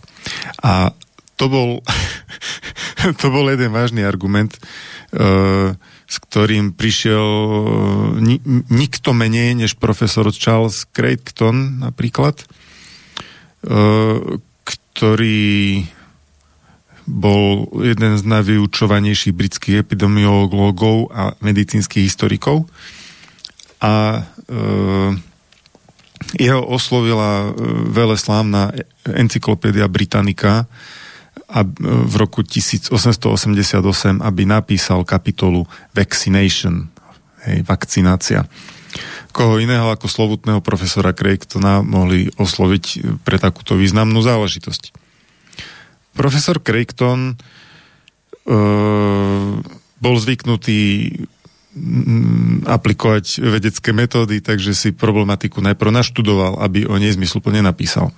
A naštudoval si ju tak, že výsledný článok v podstate tvrdo skritizoval očkovanie, teda vakcináciu proti kiahňam.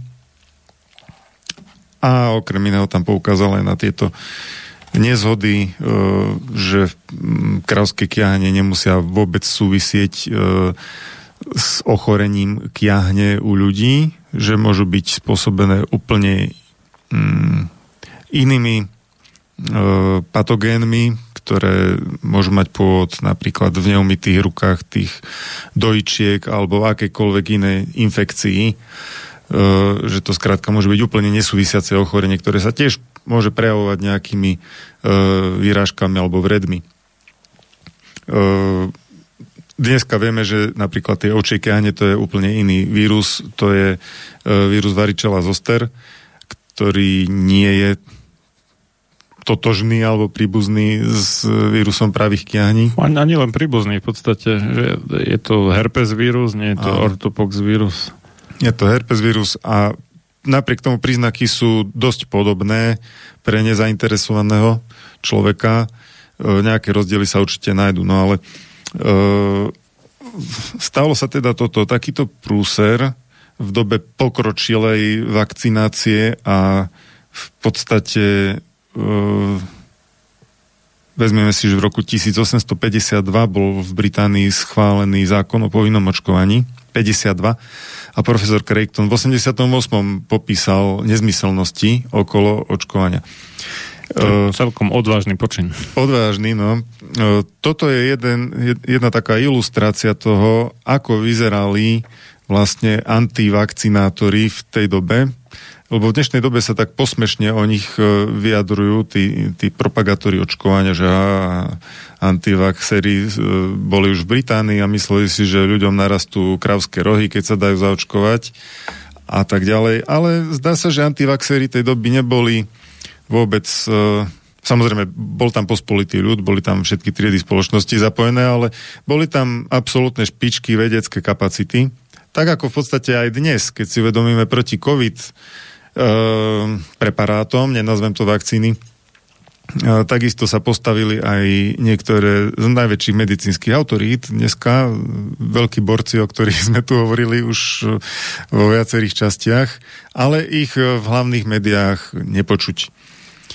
Tak e, zdá sa, že vtedy malo antivakcinačné hnutie takisto veľké odborné osobnosti za sebou. No a keď teda profesor Craigton napísal túto svoju nehoráznú prácu, tak recenzenti boli zhrození, čo to má byť a aby ho napravili na správnu cestu e, takto ťažko pomíleného profesora Craigtona, poslali za ním iného významného profesora, ktorý nebol nikdy ako Edgar Cruikshank, profesor bakteriológie a komparatívnej patológie, ktorý napísal významnú učebnicu bakteriológie, založil bakteriologické laboratórium v Londýne, jedno z prvých na svete.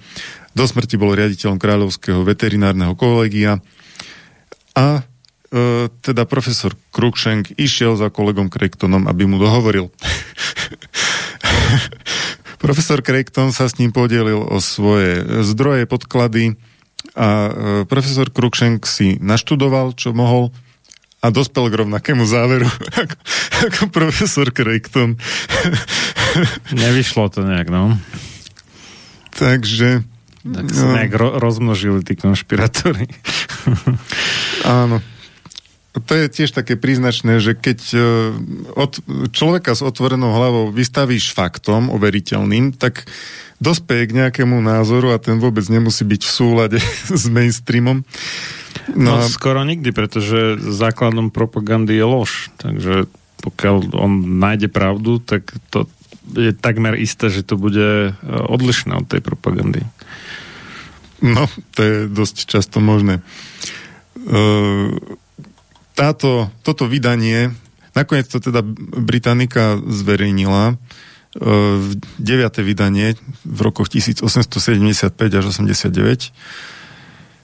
V ďalšom vydaní už e, sa tento článok neobjavil, ale dá sa to stále ešte vyhľadať v archíve, dá sa stiahnuť skenovaná kopia. E, v ďalšom vydaní už dostal priestor e, nejaký iný doktor, ktorý teda očkovanie vychválil do nebies a poprel aj jeho nežiaduce účinky, ku ktorým si takisto povieme svoje. No, Craigton pomenúval aj zdroje e, tej vakcinačnej látky a e, to takisto tvrdo skritizoval. Takže aby sme mali predstavu, čo to bola tá vakcína, e, ten vynález, ktorý tak preslávil Edwarda Jennera. Niektorí tvrdia, že by sa to malo čítať Jenner, ale v Británii asi Jenner, povedzme tak, môžeme volať Jenner. No dnes, dnes áno, ale ke, kedy si, ja som videl také video od jedného, uh, myslím, že to bol Merriam Webster, ako vydavateľa slovníkov, a že napríklad uh, slovo rytier, čo sa píše k n i g h t dnes sa to číta night, rovnako ako noc, čiže takisto, len ako keby bez toho k. Takže sa kedysi čítalo po anglicky knikt, tak jak to bolo pred 200 rokmi za generových čias, neviem, priznám sa. Možno, možno bol Jenner, no možno, možno nebol Jesus vtedy, ale Jezus, no fakt neviem. To by bolo z latinčiny dokonca asi presnejšie. No áno, tam, áno, tam sa to áno. takto vyslovuje. Uh, takže kde sme to skončili? Uh, čo to bola tá vakcína? Za chvíľu si prečítame mm, historické pojednanie o tom, ale v zásade išlo o to, že zobral sa obsah kiahňového vredu, e,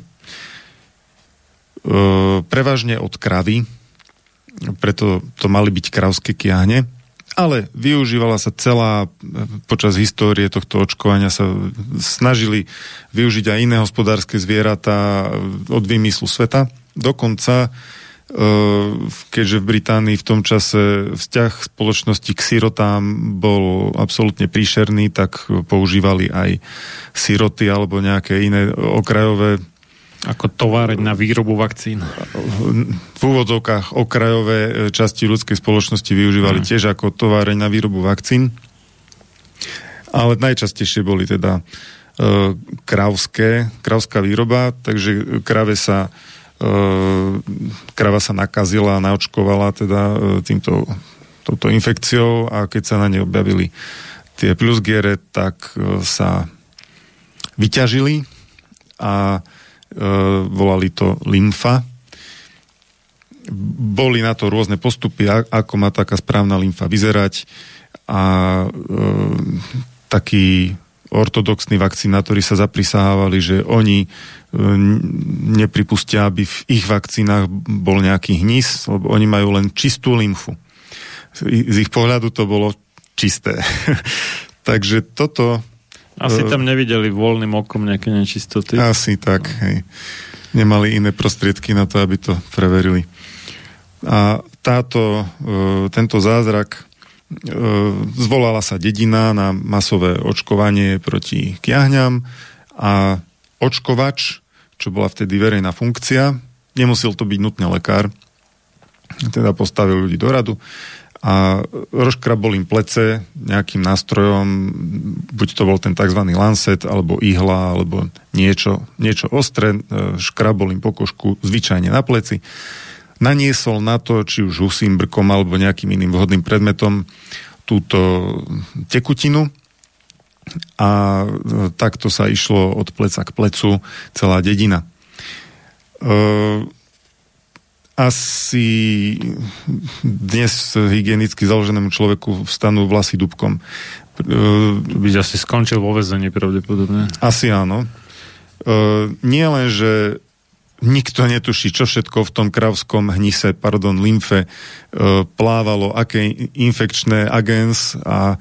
Napríklad tuberkulóza. Napríklad mohla tam byť, mohli tam byť mykobaktérie tuberkulózy. Mm. E, mohli tam byť vírusy teda skoro určite boli, určite boli zvieracieho pôvodu, o akých vtedy netušili ľudia vôbec nič. E, mohla, mohlo dôjsť vtedy k prenosu nejakých nových infekcií na ľudí, ktoré dovtedy u ľudí sa nepozorovali, ale takto, keď masovo miliónom ľudí e, do pleca e, vlastne nanášali krávskú alebo inú zvieraciu lymfu, lebo vravím, to nemusel, nemuseli to byť kravy, tak sa mohli rozšíriť úplne, úplne rôzne vírusy a vzniknúť úplne nové choroby, ktoré dovtedy ľudia nepoznali.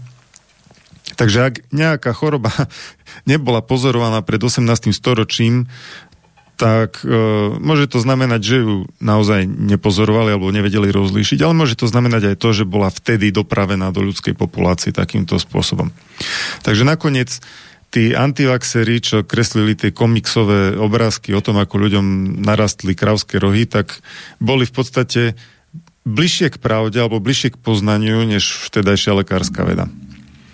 No čo vieme celkom určite je, že mm, vírusový zápal pečenie alias uh, infekčná hepatitida typu B sa objavila, uh, alebo teda Prvá zmienka bola roz, rozlíšená od typu A, áno, prvá zmienka literatúre po masovom očkovaní uh, v robotníkov v, v bre, bremských uh, lodeniciach, áno. čiže ako bre, Bremen je teda to nemecké mesto, alebo po našom Bremi uh, pri Severnom mori.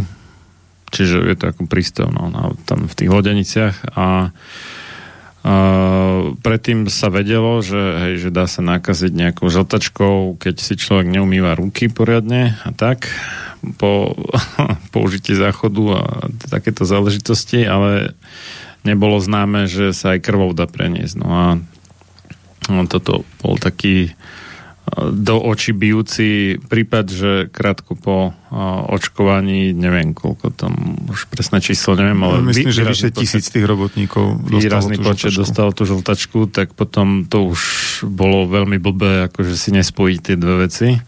Dokonca, e, keď som pripravoval článok o hepatitíde typu B pre Mhm. najbližšie číslo časopisu Deťa, tak o tomto e, celkom otvorene píše CDC Mhm. vo svojej knihe o očkovaní, že síce rozlišovanie žltačky typu A a B začalo až v 40. rokoch e, 20. storočia, Mhm. ale v tomto roku 1883 bola prvá zmienka o epidemickej žltačke, čo bola Bčka, e, práve v súvislosti s očkovaním proti kiahňam. Lebo totiž údajne tá vakcína konkrétne, ktorú dostali títo robotníci, pochádzala z ľudských, nazvime to, darcov. Ktorí evidentne mali ten vírus. Asi mali tú, tú žltačku. E, takže toto je jedna vec, že ak, aké, aké neskutočné množstvo patogénov si vtedy mohlo nájsť cestu medzi ľudí a aké vírusy mohli následne zmutovať do nejakej e, ľudsky prenosnej e, podoby. Lebo ľudia síce žili blízko pri zvieratách a chovali ich, ale toto je krvný kontakt, o čom hovoríme pri, to, pri tejto vakcinácii, to je niečo úplne iné.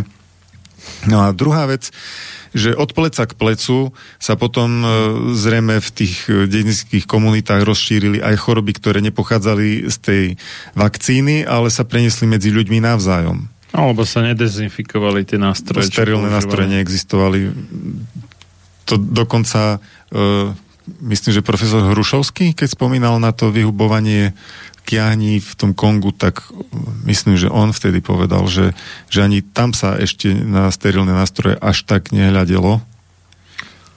Nie, nie, to nebol A to bolo už v 20. storočí. To bol iný. To bol jeden z tých, a on už pravdepodobne nežije. Jeden z tých, čo sa ešte zúčastnil tej kampane.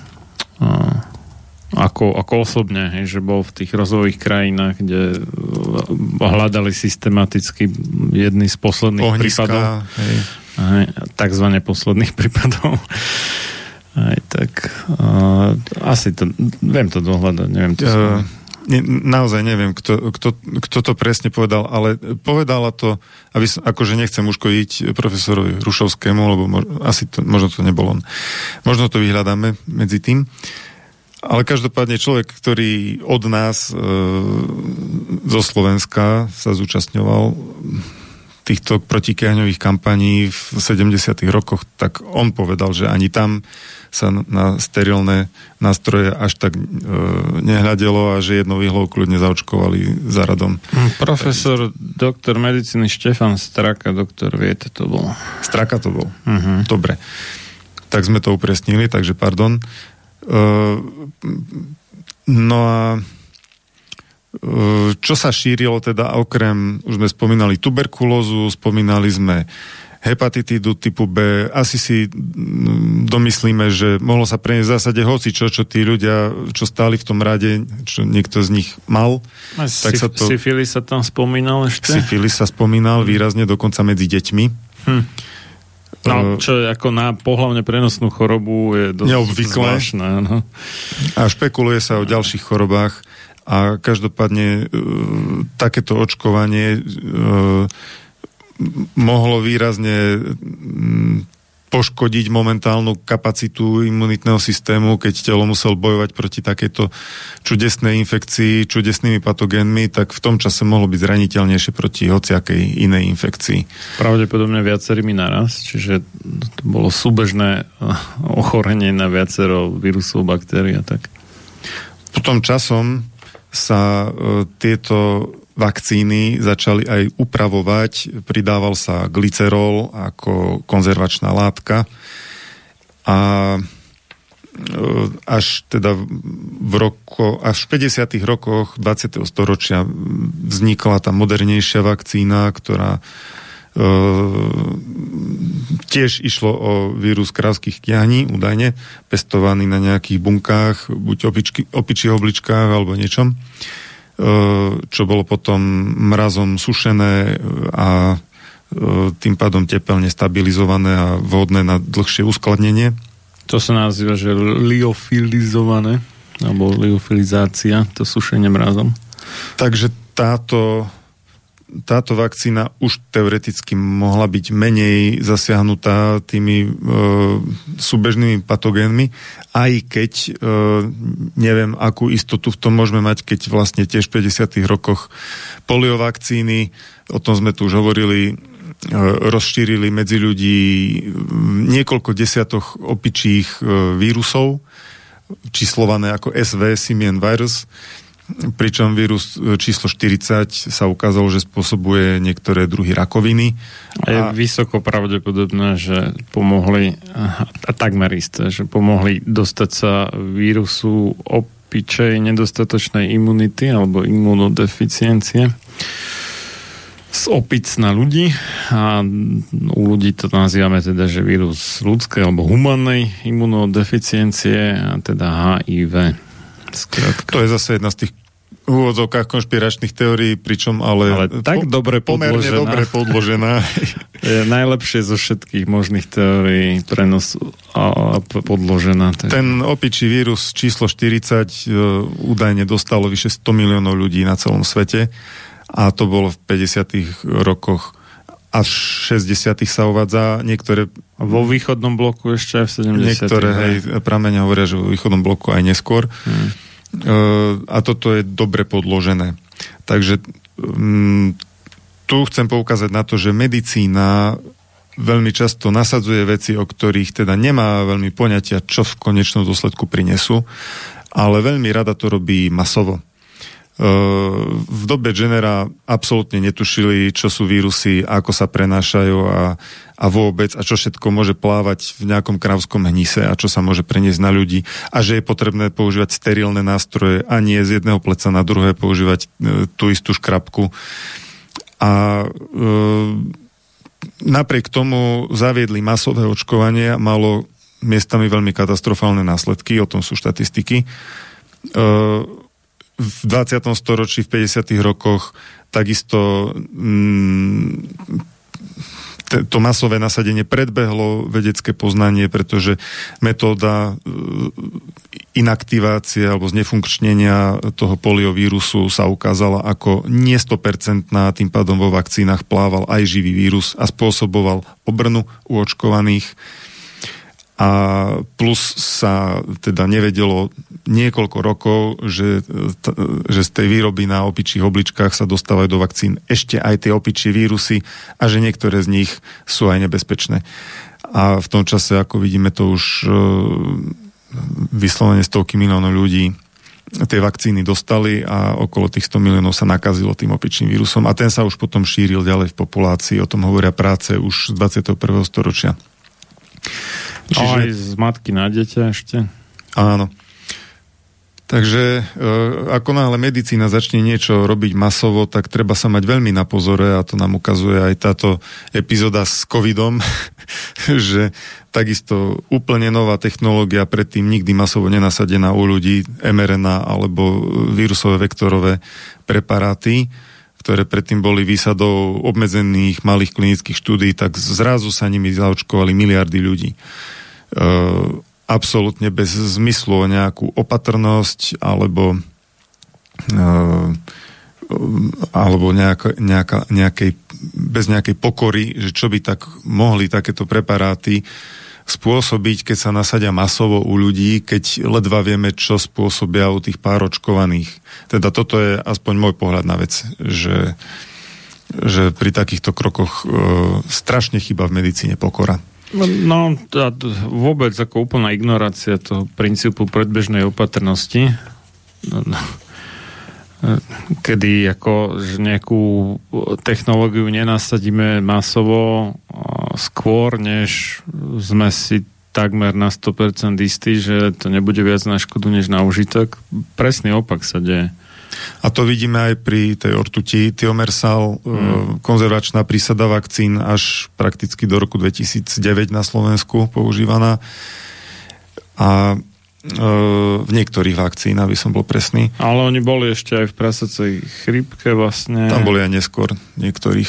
Tej sa držali ešte, hej, zo pár ich taký bolo, no. Táto prísada bola do detských vakcín nasadená takisto bez toho, aby ktokoľvek overil jej bezpečnosť u detí. E, experiment, ktorý mal dokázať bezpečnosť tiomersalu, spočíval v tom, že 20 smrteľne chorým na bakteriálnu meningitídu podali veľkú dávku tiomersalu a keďže všetci zomreli tak či tak, tak sa usudilo, že to nemá nepriaznivé následky. Vôbec ten nápad, akože, že toto prehlásiť za dôkaz neškodnosti, no. že, že všetci pacienti zomreli, ale na To- ktorých to bolo vyskúšané. Nezomreli skôr, než sa predpokladalo. Oni, oni mali bakteriálnu meningitídu, neboli vtedy na to antibiotika účinné a tak skúšali, či náhodou ortuť by im nepomohla. No, nepomohla im, ale zomreli v rámci predpokladaného času, takže sa usúdilo, že tá ortuť je vlastne neškodná aj pre deti, celkom zdravé a masovo sa používali desiatky rokov. Tí výskumníci museli čítať v knihe života a presne vedeli, že tento pacient má zomrieť vtedy a vtedy, no a keď nezomrel skorej, tak mm, to muselo byť bezpečné zrejme. Hliníkové adjuvancy takisto, bez nich by množstvo dnešných vakcín vôbec nefungovalo. Používajú sa 90 rokov. Teraz sa prichádza na to postupne v poslednom 10 ročí, ako asi fungujú. Nie je to nič e, priaznivé a takisto sa nasadili na, na základe toho, že sa myslelo, že hliník je v podstate neškodný. Lebo nebolo známe, že by bol nejaký extrémne jedovatý v krátkodobom časovom horizonte. No on je to taký, nazvime to, že pomalý jed, no. že to sa to neprejaví, alebo u niekoho aj áno, ale u väčšiny ľudí sa to neprejaví okamžite, že nejaké tie toxické následky, trvá to nejaký čas. No. Takže keď sa vrátime ku antivakcinačnému hnutiu v Británii, tak e, podporoval ho aj e, William Farr, Farr, Farr, Farrer. A Neviem, jak sa to číta. to, je, to bol známy lekár a štatistik a Farov zákon o epidemických cykloch sa dodnes učí uh-huh. na medicíne. Tak on takisto bojoval o zrušenie zákona o povinnom očkovaní, čo sa podarilo až v roku 1907, čiže platil 55 rokov tento zákon v Británii. Ale odvtedy 100 rokov nebolo povinné očkovanie v Británii, lebo si Briti tým jednoducho prešli tou diskusiou. No, to nebola iba diskusia, to boli tvrdé boje a doslova, ak sme spomínali, že sa rodičia radšej nechali zavrieť do väzenia, než aby dali nabodať svoje deti. Ďalší Alfred Russel Wallace, Wallace. Hmm. To bol veľmi všestranný vedec, jeden z hlavných evolučných mysliteľov, dokonca predchodca Darwina. Darwin sa opieral o Wallisove práce. Zakladateľ modernej evolučnej biológie, zoogeografie, e, nositeľ mnohých čestných doktorátov. Takže tento e, Wallis najprv e, bral očkovanie skôr z pohľadu osobnej slobody a potom si takisto naštudoval tému a to malo zase zlé následky, pretože odhalil štatistické problémy v tých vakcinačných argumentoch a dokonca podozrieval podporovateľov očkovania z konfliktov záujmov. Kto by si to bol pomyslel v 19. storočí už vtedy? Dneska už to berieme ako samozrejmú vec pomaly, že sa k očkovaniu verejne vyjadrujú veľmi často osoby, ktoré berú peniaze od farmaceutických firiem v iných veciach, samozrejme, ale sú v konflikte záujmov tým pádom. Alebo také, ktoré o tom nevedia absolútne nič. Vidí, vakcína je sloboda. Takže e, a Wallis bol ešte presvedčený, že ústup kiahni bol spôsobený zlepšením hygieny a sanitácie. Čo, Ale- čo bola na svoju dobu veľmi odvážna myšlienka, ale v podstate logická. A napísali o ňom po jeho smrti, že bol ochotný presadzovať nepopulárne záležitosti aj bez ohľadu na osobnú reputáciu. To bolo v článku New York Times. No, čiže áno, e, bil sa za principiálnu vec, aj keď ho to mohlo kariérne poškodiť. Aj dnes máme takých. Vôbec sa naša spoločnosť nezmenila v tomto. Tí, čo bojujú za principiálne veci, sa ťaž, často dočkajú kariérnych problémov. Hmm. A Wallis teda napísal knihu Vaccination a Delu- Delusion. No to je dezilúzia, alebo zavádzanie, alebo niečo také. No. A profesor Cruikshank zase napísal knihu History and Pathology of Vaccination. A táto kniha je tak populárna, že reedícia bola niekoľkokrát ešte aj v roku 2010. Hmm. Lebo aj tam, aj e, teda profesor Krukšenk ukazuje, že e, vtedajšie krauské kiahne a e, ľudské práve kiahne boli odlišné choroby. To aspoň tvrdil. A chcel atenuovanú vakcínu, čiže oslabenú. Mm-hmm. Vidno, že sa dočkal, ale až teda v 50. rokoch 20. storočia. Takže vidíme, že predbehol svoju dobu, uh, anglicky povedané, o konskú dĺžku. Mm-hmm.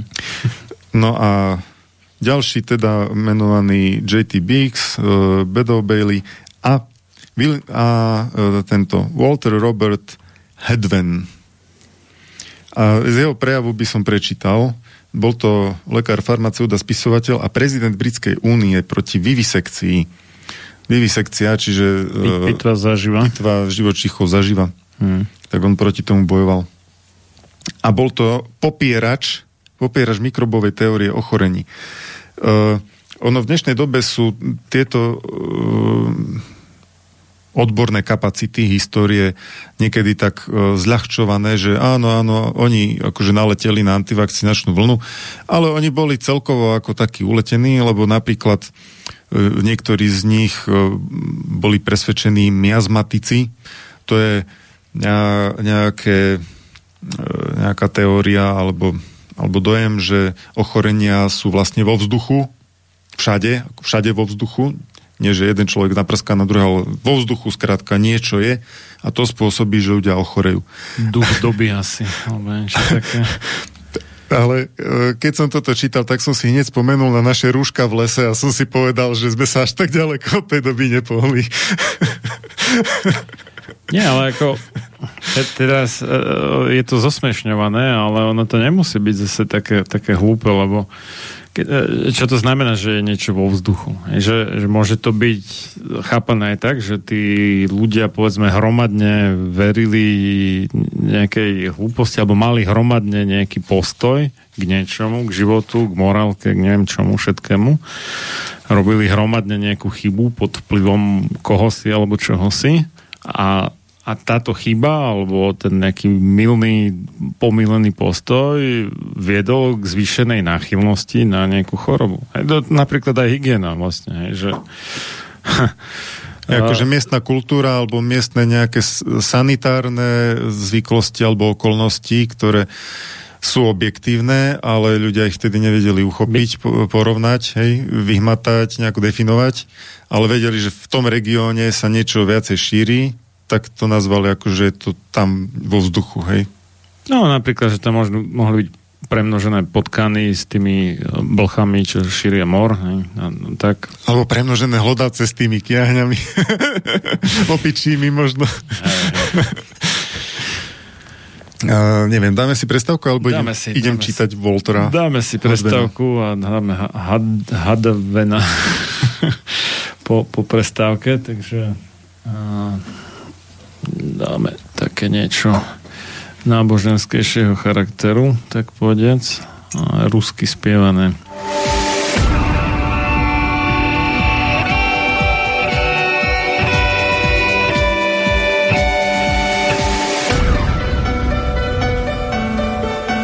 Čím národ nižšie stojí, čím hlbšie v živote telesnom je ponorený, tým menej vážnosti má sám k sebe a tým ľahšie si dá so sebou zahrávať a svoje si odnímať, ako i jednotlivý človek v bahne telesného života zaviaznutý. Je bez vážnosti k sebe samému a ľahko sa za úžitok telesný nie len s telom, ale aj s dušou zapredá. Ľudovít Štúr Máte naladený slobodný vysielač Banská Bystrica.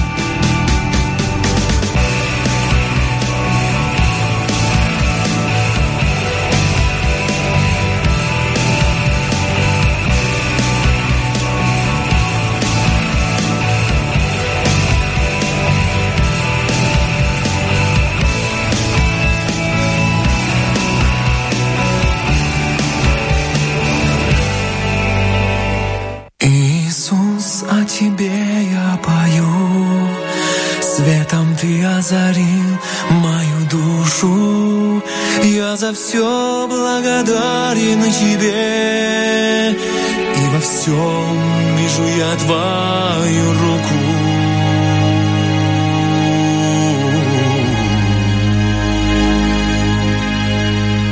Знаю я, ты всегда со мной. В обещании своем ты верен. Кровь твоя за меня открыть мне двери.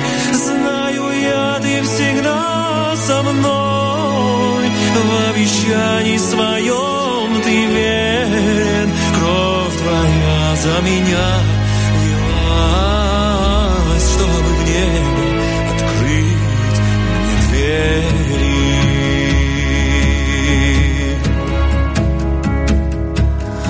Сколько раз ты меня хранил крутых поворотах жизни.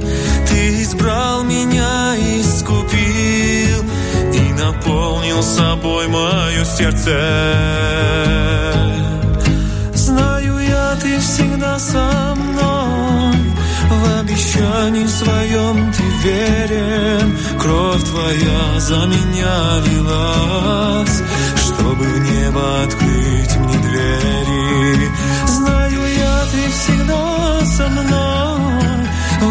Обещании своем ты верен. Кровь твоя за меня лилась, чтобы в небо открыть мне двери. Я живу и покоюсь тебе, ты надежда моя и радость. Иисус, счастье только в тебе, тебе жизнь моя и отрада.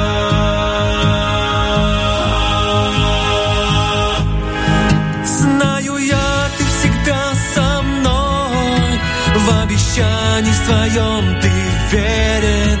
Кровь твоя за меня лилась, чтобы в небо открыть мне двери. Знаю я, ты всегда со мной, в обещании своем ты верен. Кровь твоя за меня лилась, чтобы в небо открыть мне двери. Знаю я, ты всегда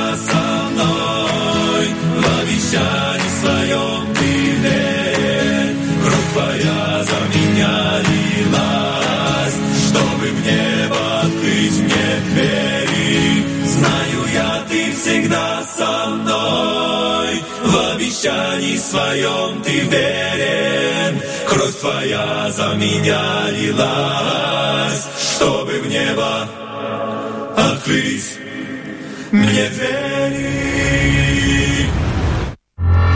Túto reláciu počúvate vďaka vašim dobrovoľným príspevkom. Ďakujeme za vašu podporu. Počúvate slobodný vysielač.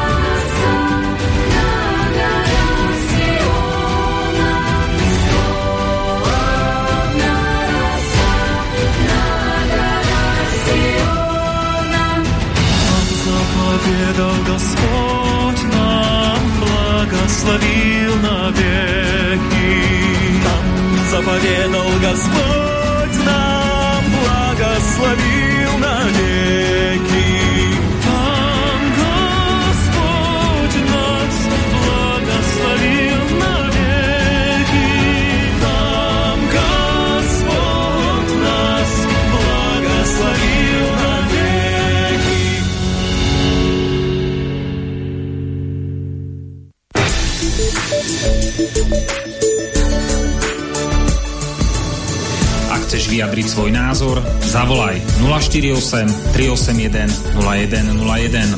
Slobodný vysielač, váš rodinný spoločník.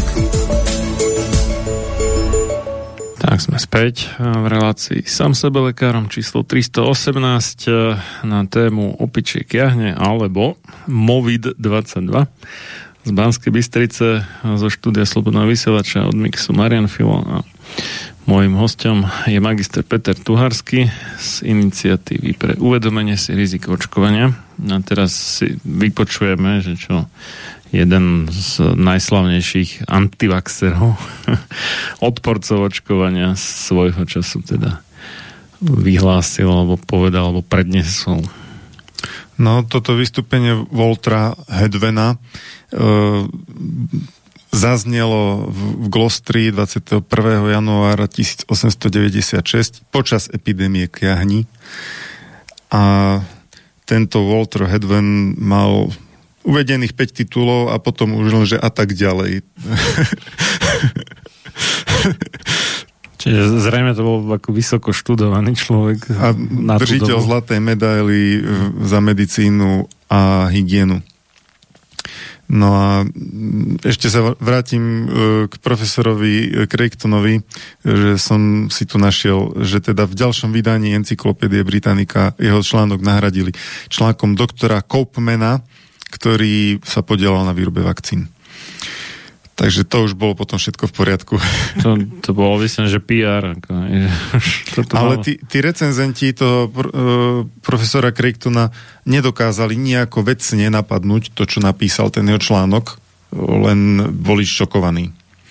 To mi ale- niečo pripomína. Ale vecné argumenty teda údajne nezazneli. No, takže e, prejav Voltra Hedvena. E, Na ňom si e, chceme ukázať to, že až tak veľa sa v oblasti očkovania v histórii nezmenilo a e, možno spoznáte niektoré jasné paralely medzi dianím v, v období pred vyše 100 rokmi a dianím počas covidu alebo aj skôr. Takže, pán predseda, dámy a páni, Zajiste človeku poteší srdce vidieť také veľkolepé a nadšené obecenstvo ako dnes. Ukazuje sa, že jedna vec je veľmi jasná. Že či už ste jednotní vo veci, o ktorej diskutujeme, alebo nie, hlboko vás zaujíma. V sále to zašumelo, čujme, čujme. Cestou sem sa mi dostal do rúk článok napísaný, ako vidím, doktorom Bondom, v ktorom dáva v úvodzovkách 15 dôvodov, prečo by sme mali veriť v účinnosť očkovania ako prevencii kiahní. Konec úvodzoviek, nepripomínam vám to dačo. Neviem, či je tu doktor Bond osobne, ale mal by byť. Pozval by som ho na pódium a prediskutoval by som s ním tieto body. Len čo dokončím, čo mám povedať. Prešiel som si ich očami. Väčšiny z nich sa dotkne vo svojej reči a musím povedať, že každé tvrdenie v tomto článku už bolo tisíckrát rozbité na prach. Potlesk. Mimochodom, dnešná situácia tiež neprídu, uh, neprídu diskutovať tí propagátori. Áno, no to, bol, pódium. to, to bol vlastne skús, skúsenosť tých Maduárovcov, teda A brat, nie len ich. bratov Matinkovcov a nielen ich, áno. Na začiatok by som mal jasne povedať svoje stanovisko k tejto veci. Stojím tu nielen ako muž medicíny, ale ako otec a občan. Ako muž medicíny sa na očkovanie pozerám ako na urážku zdravého rozumu, poveru vo svojom počiatku, nevedeckú teóriu v praxi a zbytočnú a nebezpečnú vo svojej povahe. Kým ako otec a občan vidím zákony o povinnom očkovaní ako demoralizujúce vo svojom smerovaní, degradujúce svojou povahou, kruté a nespravodlivé vo svojich ustanoveniach a neospravedlniteľné zásahy do rodičovskej zodpovednosti a slobody. Potlesk. Aké by sa nemali tolerovať v krajine, ako je Anglicko, ktorá sa už mnoho generácií hrdí občianskou a náboženskou slobodou. Ešte väčší potlesk. Kapitola nie je čisto záležitosť medicíny. Človeku neustále hovoria, že toto je čisto záležitosť medicíny, že keď o nej chcem verejne hovoriť, mal by som o nej diskutovať pred odborným publikom alebo písomne v lekárskych časopisoch. Poznámka, čo nám to pripomína? To je čisto odborná záležitosť, lajkov do toho nič nie je. Dneska počúvame to isté. Pokračujem. Tí, ktorí to hovoria, vedia, aké zaobchádzanie čakí, čaká antivakcínových lekárov v spomínaných žurnáloch. Ne, nič sa nezmenilo. Ale toto nie je čisto záležitosť medicíny. Je to otázka pozorovania, histórie a štatistiky a môže ju pochopiť ktorýkoľvek inteligentný like, rovnako ako muž medicíny. Je a tam to... je taká ne, nekonečná slučka, či jak to mám povedať, alebo hlava 22 to zvykneme označovať podľa toho románu tohto mena od Josefa Hellera, mm, že oni odkážu teda tých kritikov na diskusiu v tých odborných časopisov, lenže tie odborné časopisy článok toho kritika nevydajú, čiže tá diskusia vlastne nie je možná. No. Tak. Pokračujeme. Je to len povera a nepotrebuje k svojmu uchopeniu žiadne profesionálne poznanie. A čo viac, môžem povedať, že som zistil, že inteligentní, premyšľajúci a študujúci antivakcinátori vedia o tejto veci viac, než väčšina dnešných mužov medicíny. Potlesk.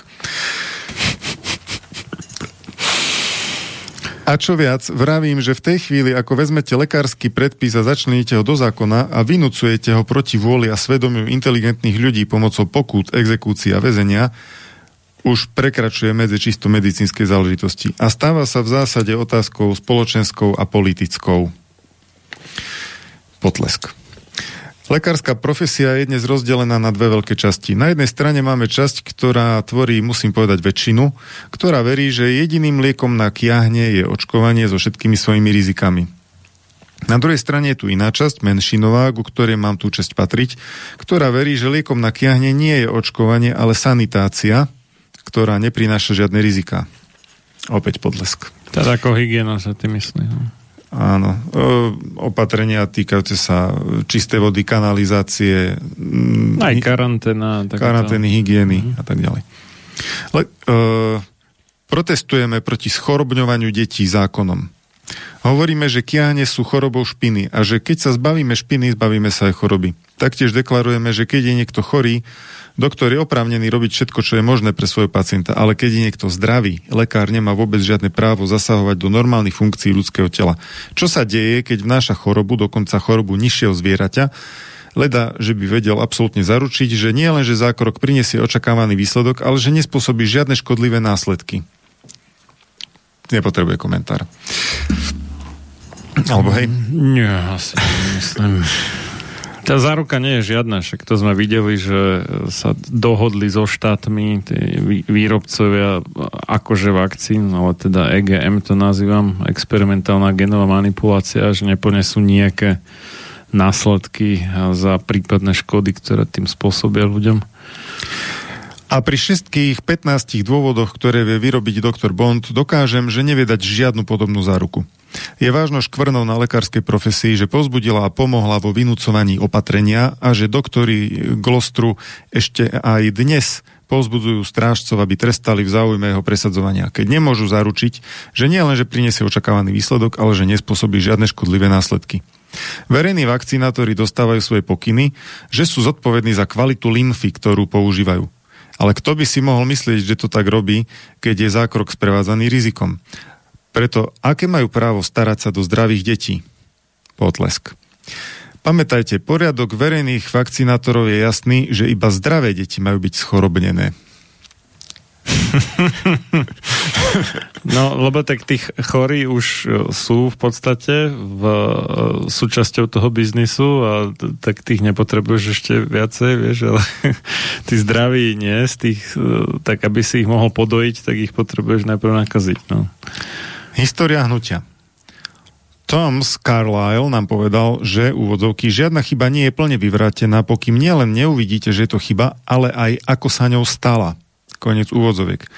Preto aj ja vás teraz vezmem k niečomu v histórii hnutia a ukážem, ako táto obrovská povera a monštrózny podvod očkovania dospel k vynúcovaniu a prijaťu odbornosťou a verejnosťou. tu dám poznámku, že ja som prekladal uh, pojem vaccination ako očkovanie, uh-huh. ale v závere uh, je kapitola, kde to rozliším. Upozorním potom. Takzvaný objaviteľ bol, ako všetci viete, muž menom Edward Jenner, ktorý žil v Berkeley vo vašom vlastnom okrese. Avšak on nebol objaviteľom. Celá vec bola poverou dojičiek v Glostri, Gloucestershire už roky predtým, čiže v celom okrese, hej. Grovstvo sa to prekladá. Grovstvo.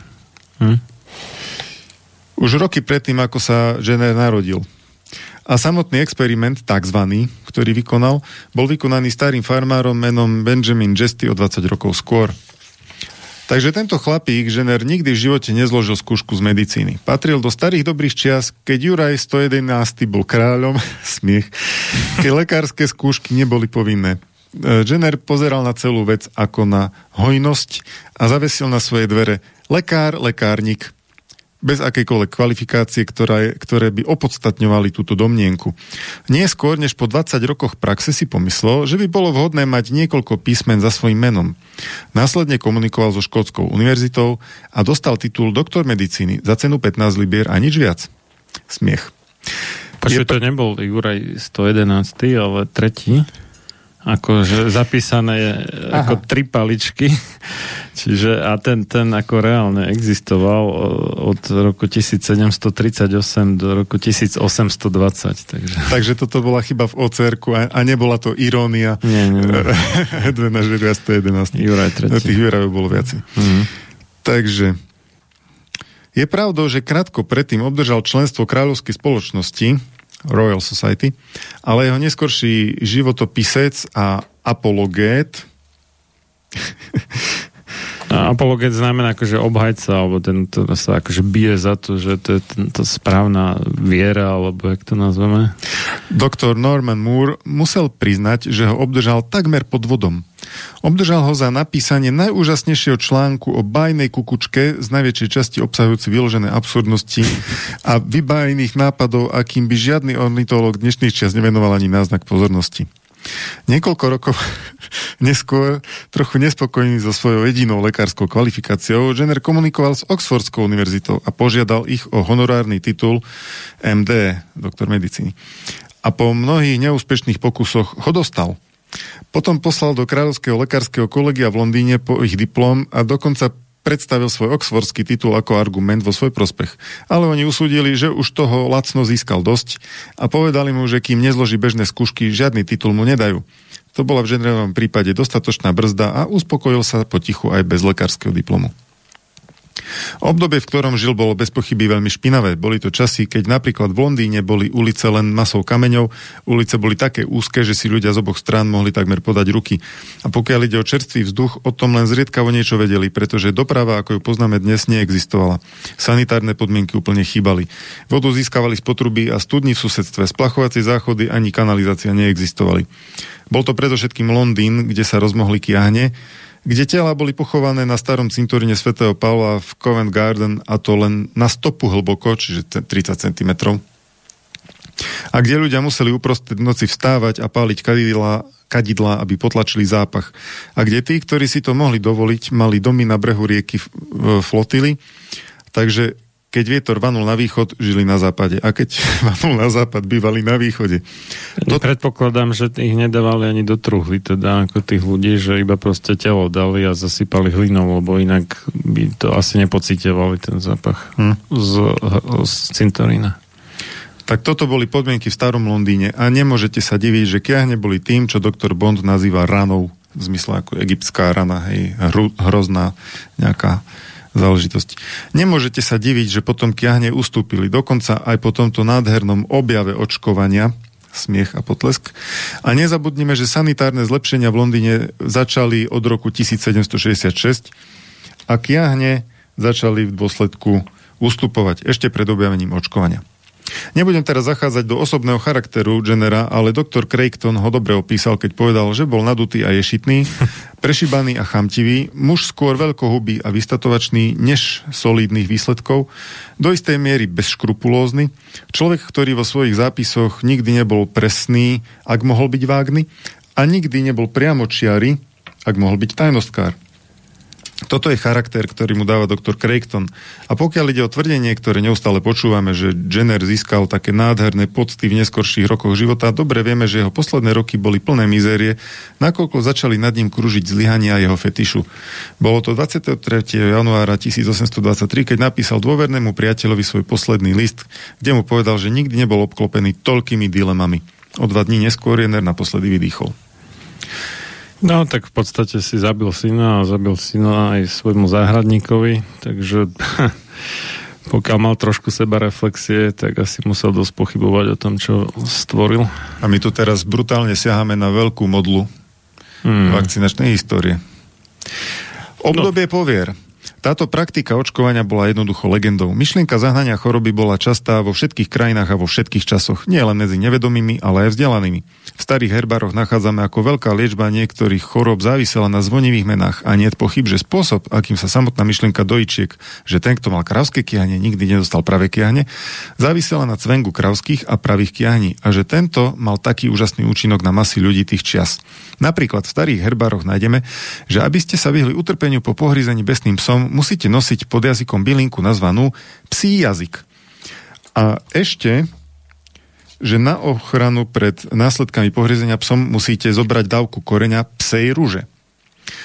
E, také veci boli v tých časoch bežné. Obdobie života Jennera bolo obdobie najväčších povier, kedy živé žaby hltali ľudia ako liek proti červom, keď kravské a ľudské lajno sa miešali s mliekom a maslom proti záškrtu, keď mozog človeka, ktorý zomrel násilnou smrťou, sa podával po čajových lyžičkách ako liek na kiahne, ale aj proti hydrofóbii, čo znamená besnote, čo tak trochu uberá silu pastérovej liečbe. Bolo treba spraviť len toto – ponoriť pohryzeného človeka trikrát pod prúd tečúcej vody a dať pritom len pozor, že by pri každom ponorení e, nevymizol život. Smiech. By sa neutopil chudák. Uh, Jenner povedal, že nevie o žiadnom prípade, kedy by to nepomohlo. Za žiadnych okolností. Takže aj veľký Jenner e, bol zástanca zrejme tejto metódy. Zjavne si myslel, že pohrízený človek besným psom bol posadnutý zlým duchom a treba ho liečiť tak, ako liečili bosorky. Tak toľko Takže u, upáliť ho na hranici, hej? Či... No to našťastie ich asi nenapadlo. Keď poprvýkrát počul príbeh legendy kravských kiahní, o ktorom hovorili dojčky, že ak ste mali len kravské kiahne, už nemôžete dostať práve kiahne, začal tom rozprávať na stretnutiach medicko-družnej spoločnosti, kde sa starí lekári stretávali, aby pofajčili fajky, vypili si grok a porozprávali sa o svojich prípadoch. No len čo to rozprával, smiali sa na tom. Kravskí doktori mu mohli rozprávať o stovkách prípadov, kde práve kiahne prišli po kravských kiahňach. A Jenner zistil, že s tým musí prestať. V roku 1796 však vykonal svoj prvý experiment, ako tomu vravia. Zobral chlapca menom James Phipps a zaočkoval ho lymfou, ktorú zobral z, kravského plusgiera. Krátko na to zaočkoval ch- chlapca pravými kiahňami a z určitých vážnych dôvodov, ktoré sa dajú vysvetliť, kiahne sa neuchytili. Toto, povedal Jenner, je veľký objav. Toto poslúži môjmu cieľu a čo skoro pošlem do kráľovskej spoločnosti ďalší článok. Konec úvozovek. Hneď do radu za bajnou kukučkou, ktorá bola vtipne nazvaná vtákom, ktorý zniesol vakcinačné vajce. To no, bolo tam, v roku... tam treba dodať, že on ho, to vôbec nevieme, že či skutočne preniesol vírus pravých kiahní na toho Jamesa Phippsa, pretože on iba zobral nejaký hníz uh, z plusgiera údajných pravých kiahní od niekoho a to potom dal tomu Jamesovi, mladému. Ale či v tom, v tom kusku hnisu bol alebo nebol vírus uh, v čase, kedy ešte vôbec netušili, že sa to šíri vírusmi, tak to ani srnky netušia. Takže to v skutočnosti ten pokus nedokazoval absolútne nič. Tak pokus na jednom človeku ako Jedna tak... vec je, že na jednom, ale druhá vec je, že on ho možno vôbec nenakazil tými pravými kiahňami. Mhm. Ako, ako on mohol vedieť? No nemohol, že v tom, tej kvapke, alebo čo to bola, alebo pár kvapkách A čo toho, to bolo vôbec za chorobu? toho hnisu, aj z toho plusgiera, no možno to ešte bola úplne iná choroba, áno, že, že či tam bol alebo nebol uh, nejaký množenia schopný vírus pravých kiahní, to nemal absolútne šancu vedieť, takže ten pokus nedokazuje vôbec nič. To bolo v roku 1796 a sme blízko storočnice, od, to, bol, to písal teda ten Hedven, Storočnice od tohto úžasného experimentu. Rusko sa chystá oslavovať a muži medicíny v Bristole posielajú tisíc librové prihlášky na nákup pozostatkov tohto úžasného človeka. Napríklad jeho tabatierky, skalpelov a kresla, v ktorom sedával tento veľký muž pre múzeum Bristolskej univerzity. Všimol som si, že doktor vynechal jeden dôležitý predmet, ktorý sa objavil na Bristolskej výstave. Vlas z chvosta kravy, ktorá poskytla svoju lymfu pre vakcínu. Hlasný smiech. Škoda, že ho vynechali. Som si istý, že nič by nepohlo srdciami prichádzajúcich generácií mužov medicín tak, ako dôkaz viery v princípy obsiahnuté v starom herbári, podľa ktorý porízený človek musí nosiť srst z chvosta psa, ktorý ho pohrízol.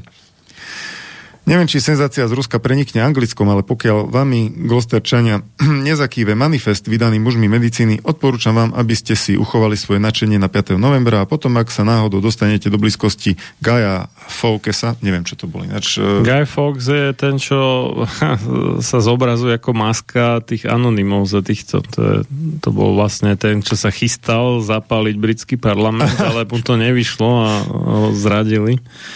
Alebo teda vyhodiť do povetria, presne. Tak to bol popkultúrny odkaz, lebo ďalej Áno, Hedven áno. im radí zobrať si zo sebou portrét Edwarda Jennera pre účely vatry. Tak. Aha, dobre. Takže Jenner zaočkoval toho chlapca Jamesa Phippsa v roku 1800 1800 eh, 1796. Hneď ako to urobil, zapísal to. A urobil kolečko po susedstve, aby zozbieral zbežné informácie ohľadom krávskych kiahní a e, skiahňovaných dvojčiek. Mal prípady takých, ktoré mali pred rokmi krávské kiahne a nikdy potom práve kiahne. Ako by každý povinne musel dostať práve kiahne. Potom zobral niekoľko vyžitých chudákov starších než 60 rokov, ktorí mali kedysi dávno krávské kiahne a naočkoval ich pravými kiahňami, aby zistil, či sa ujmu. Zistil, že sa neujali. Raz preto, lebo človek sa počas života stáva voči ním viac či menej odolný. Predpokladám, že Hedven hovoril o kontakte s vírusom kolujúcim spoločnosti, alebo je tam nejaká veková, nejaký vekový vývoj, že starší ľudia sú menej náchylní. Neviem, na čo odkazoval. A, a teraz, toto, povedal Jenner, je ten veľký dôkaz hodnoty očkovania krávskými kiahňami ako prevencie pravých kiahní.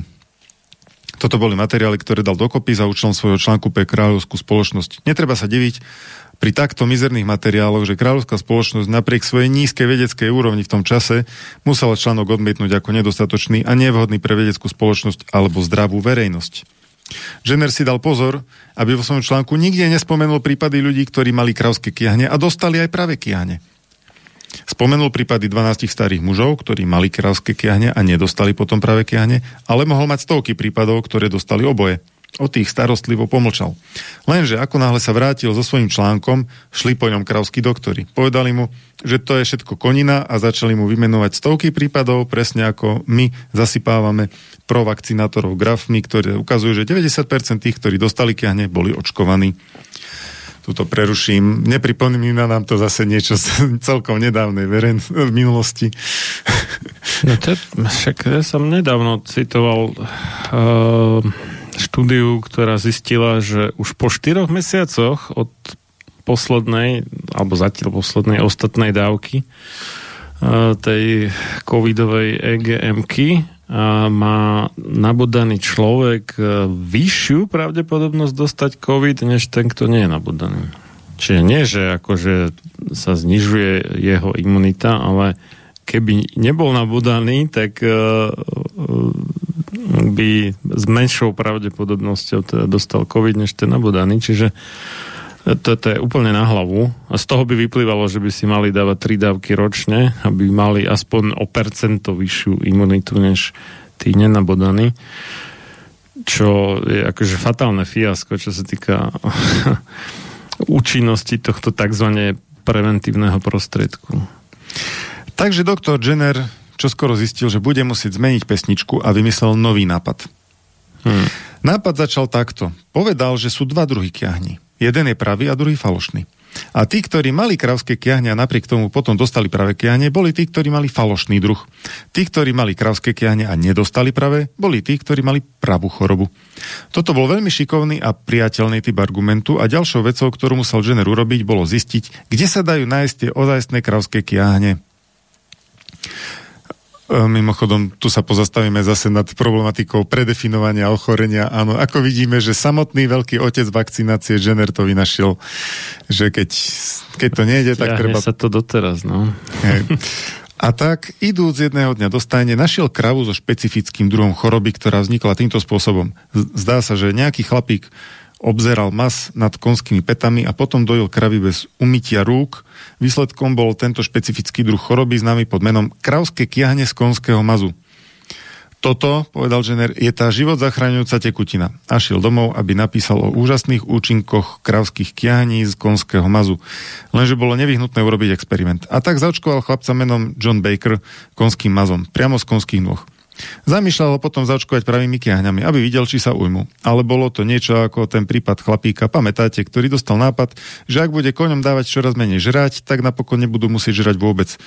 Pamätáte, koň zdochol ešte pred dokončením experimentu. A to isté sa stalo s Johnom Bakerom, pretože chudák chlapec hneď na to zomrel v chudobinci na nákazlivú horúčku získanú z očkovania. Jennerovho konským mazom. Jenner nahradzuje krávské kiahne z konského mazu. Jenner potom zobral trochu pravých kiahní z konského mazu a naočkoval 6 detí a ani nepočkal, aby videl výsledky, alebo preukázal, či sa ujme alebo nie, a už sa ponáhal do Londýna, aby mu vytlačili článok.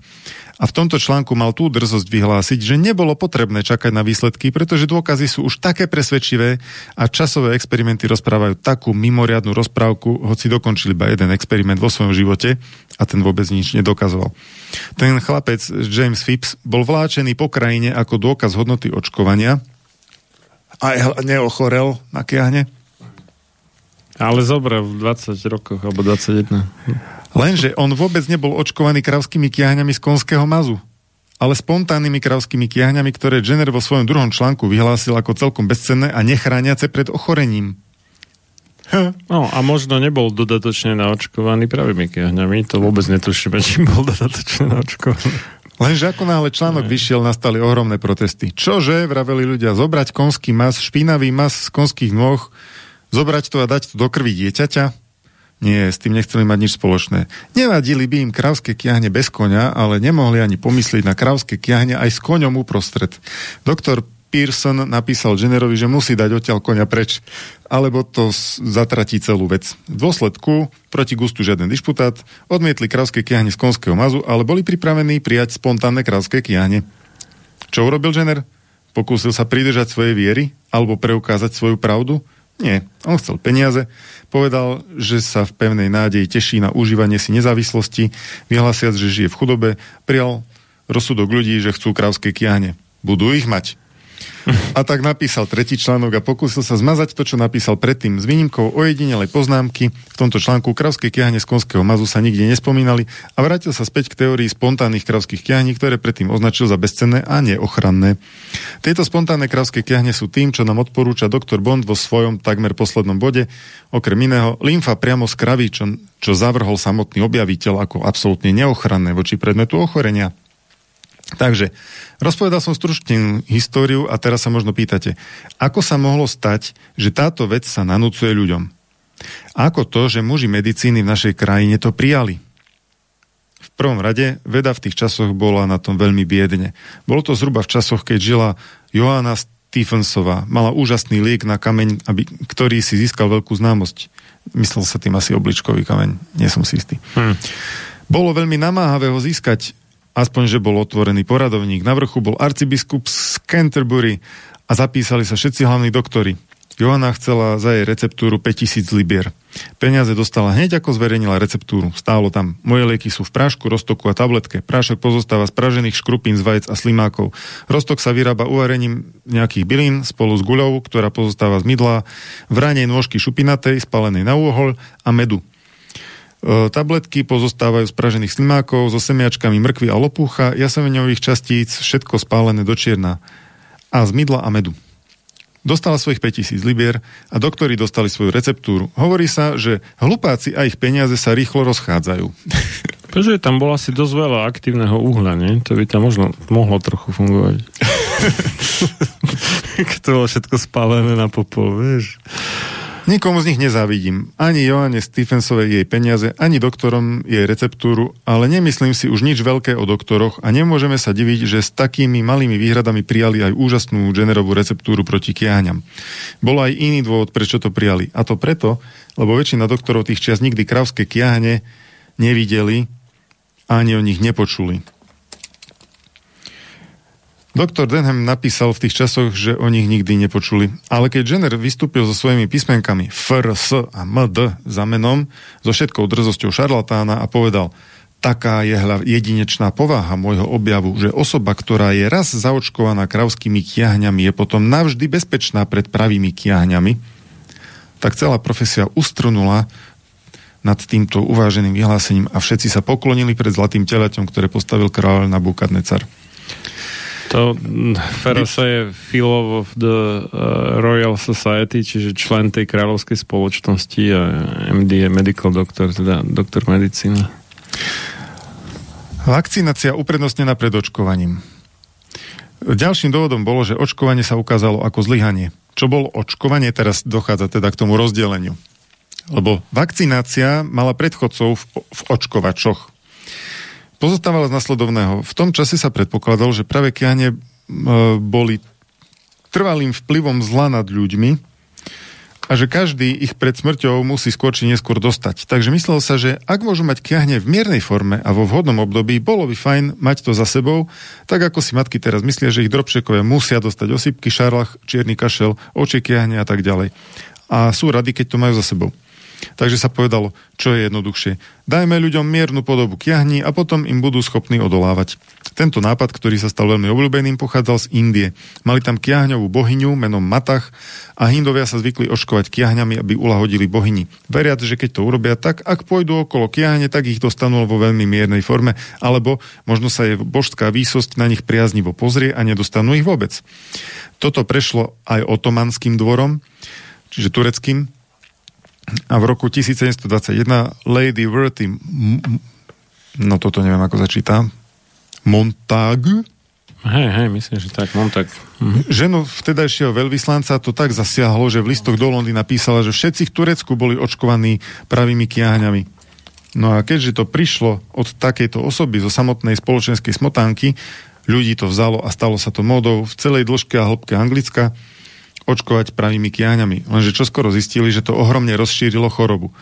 A práve medzi rokmi 1700 a 1800 boli kiahne veľmi rozšírené. Teraz už ich toľko nevidíme. Prečo? No, očkovaním dávali ľuďom kiahne naprieč celou krajinou. Doktor Bond rozpráva o jednote profesie. V zmysle asi, že všetci lekári sú, odborníci sú jednotní. To isté dneska počúvame. Odborníci sú jednotní. Tam je taký krásny výraz, že, že the science is settled. Akože, Hej. Že vedecká obec sa zhoduje. Áno, diskusia je uzavretá. Áno, nič nemôže byť ďalej od pravdy mimochodom. A všetci hodnoverní lekári hovoria toto a všetci áno. ostatní nie sú hodnoverní. Sú šarlatáni, hoax boxery a tak ďalej. Dezolati. Takže doktor Bond vo svojich 15 bodoch rozpráva o jednote profesie. Prečo? Celá lekárska profesia bola aj vtedy jednotná. Hovorili, že ide o vec a očkovať sa musí. Porozprávajte ešte o, jednot, o jednote profesie. K ničomu to nevedie. Musíme sa vysporiadať s princípmi a nie s jednotou alebo čím profesie. Väčšina nie je nikdy dôkazom pravdy. Dôsledkom bolo šírenie kiahní, pretože aj keď očkovaná osoba ich mohla mať mierne, ale mohla ich preniesť na iných v o mnoho ťažšej podobe. Ha, tam sme. To si hovoril aj ty, Marian. Doktor Lecom písal v roku 1806, že pokým umrtnosť na kiahne počas 42 rokov pred očkovaním bola len 72 na tisíc, 42 rokov po očkovaní bola 89 na tisíc. Takže doktori sa vystriedali, hoci to nesli jednotne 80 rokov, a keď Jenner prišiel a povedal, tu je mierna forma pravých kiahní, nie je infekčná, s istotou zastaví pravé kiahne. Prečo? Doktori tomu hneď prepadli a prijali s otvorenou náručou. Ľud potom túžil a namiesto snahy prekonať pravé kiahne ako predtým, každý začať, začal volať po krávských kiahňach, ktoré im Jenner dal do pozornosti. Za prvých 12 mesiacov to prijal král, kráľovná, dvorania a legitímni synovia vojvodu z Clarence boli zaočkovaní. Smiech. A keď to videli dokonané, cten, ctené matky zna, znali ich kliatbu. Zrejme, že musia očkovať deti. A ver, verte mi, priatelia, teror očkovania pravými kiahňami bol v tých časoch taký, že keby sme vtedy žili, som si istý, že by sme sa pridali k tomu znešenému davu. Uh, o dva roky neskôr londýnsky doktori podpísali osvedčenia a vyhlásili, že bolo objavené, že vakcinovaná osoba je navždy chránená proti pravým kiahňam. Počuj, ako, ako to mohli vedieť, že navždy, keď nenechali ten experiment prebehnúť až do, ja neviem, 60 rokov, alebo koľko bola vtedy No to je tá finta. Jenner, Jenner to tvrdil, že je to navždy. No. Jenner tvrdil, že navždy. To bolo absolútne bez A- dôkazu tvrdenie. A neskôr musel znášať uh, ďalšie ťažké, uh, trpké dilemy, lebo uh, začali sa množiť prípady, keď tí očkovaní ľudia dostali tie kiahne. Takže potom sa musel preočkovať. Už sa blížim ku koncu. Hmm. Tu je to uh, vysvetlenie ešte boja medzi vakcinátormi a očko, očkovátormi. Uh, už sme predtým sa presvedčili, že doktori sú rovnako náchylní robiť chyby ako iní ľudia. Mohli si pred podpisom toho e, stanoviska spomenúť na staré príslovie neprorokuj, kým nevieš. Veľmi skoro začali rozprávať o povinnosti a sme zase tam. V roku 1840 bola vakcinácia platená z verejných zdrojov a doktori povedali, že očkovanie tým, teda tými pravými kiahňami Hej, vakcinácia ako e, krávské kiahne a očkovanie pravými kiahňami, to je iná vec. No to sa nazývalo variolácia. Ako variola práve kiahne a očkovanie pravými kiahňami, teda nie krávskymi, bola variolácia. Čiže 100 rokov aj dačo sa vykonávalo to variol, tá variolácia, to Hmm. očkovanie tými pravými kiahňami, ale prišiel Jenner s krávskymi kiahňami a začal boj medzi Uh, teda vakcinátori a očkovači, vtedy dve skupiny doktorov, bojovali jedni proti druhým tak ako provakcinanisti a antivakcinisti dnes.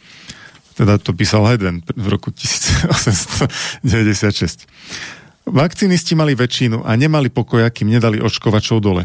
Takže v roku 1840 bol prijatý zákon, že každý, kto sa pokúsi očkovať niekoho pravými kiahňami, pôjde na mesiac do väzenia.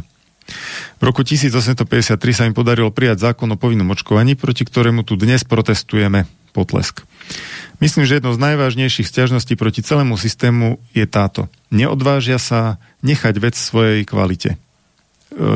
Tým je myslené, dobre sa chváli samé, hej? Chcú ľudia práve kiahne?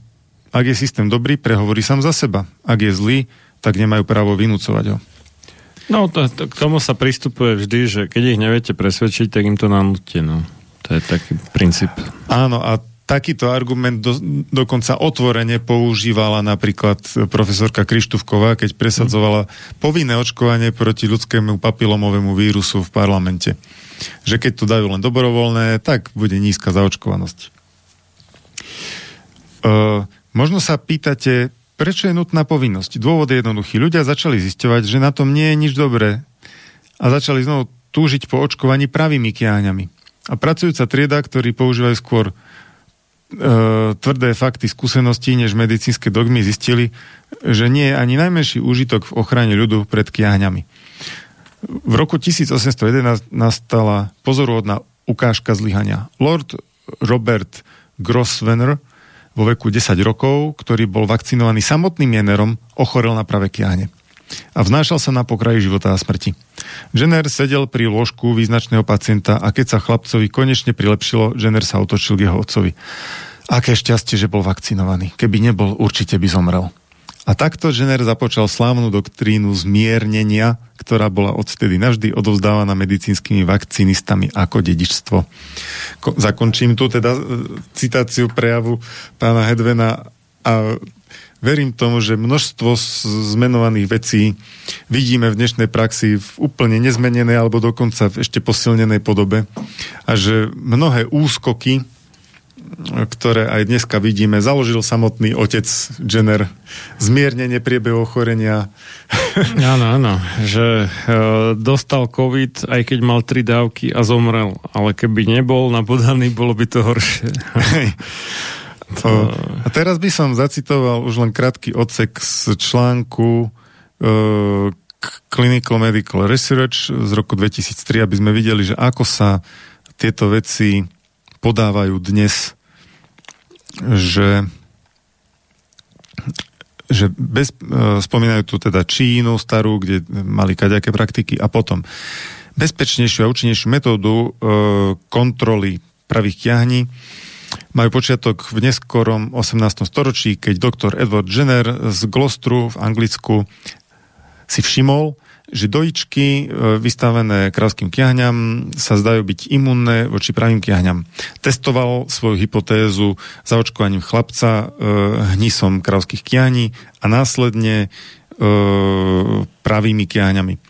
Experiment bol úspešný a Jenner e, pripravil článok opisujúci tento prípad spolu s 13 ďalšími, e, ktoré dostali buď konské kiahne, to asi myslí z toho konského mazu infekciu neznámu, alebo kravské kiahne predtým, ako boli vystavené pravým kiahňam. V jednom z najhorších rozhodnutí editorov všetkých čias kráľovská spoločnosť odmietla tento článok a navrhla, e, aby Jenner upustil od svojich výskumov kravských kiahní. Jenner múdro ignoroval túto radu pomenoval materiál krávských kiahní ako vakcínový vírus, alebo krávský vírus. A takto... Počkaj, že to nazval vírus? To, takto tu píšu. Hmm. No v tom, v tom čase ale sa pod, pod vírusom rozumel jed. Nie, nie vírus. A takto Dnešný. objavil koncept vakcinácie. Takže to, čo farbisto opisoval uh, Walter Edwin uh, o Jennerových uh, dnes by sme to možno videli ako smiešných, ale nakoniec tragických experimentoch, tak dneska sa to prezentuje asi takto, ako som to prečítal. No, no a my tu máme jeden, čak, v podstate áno, no. Uh, d- d- opakuje sa tá história, jak sa hovorí, že národ, ktorý nepozná svoje dejiny, je odsudený na to, aby ich opakoval. No, vôbec tie dejiny medicíny sa tiež um, opakujú, lebo sme nevyvodili to správne poučenie z tých chyb minulosti stále. Tak, tak toto máme zase znova. Každú, každých, ja neviem, každé pokolenie, ako sa to opakuje. Mne sa veľmi páčilo, uh, páčila tá myšlienka, ktorú tam Hedven povedal, že ak aj odhalíme chybu, ale neodhalíme, ako k nej došlo, uh-huh. tak uh, si zase môžeme chybu zopakovať. No aj, že nepochopíme, v čom, v čom to spočívalo, že sme urobili chybu, respektíve kde v nejakej metodike sme sa pomýlili, alebo čo, že to viedlo k tej chybe. No a to ďalej potom Hedven opisuje neskoršiu históriu.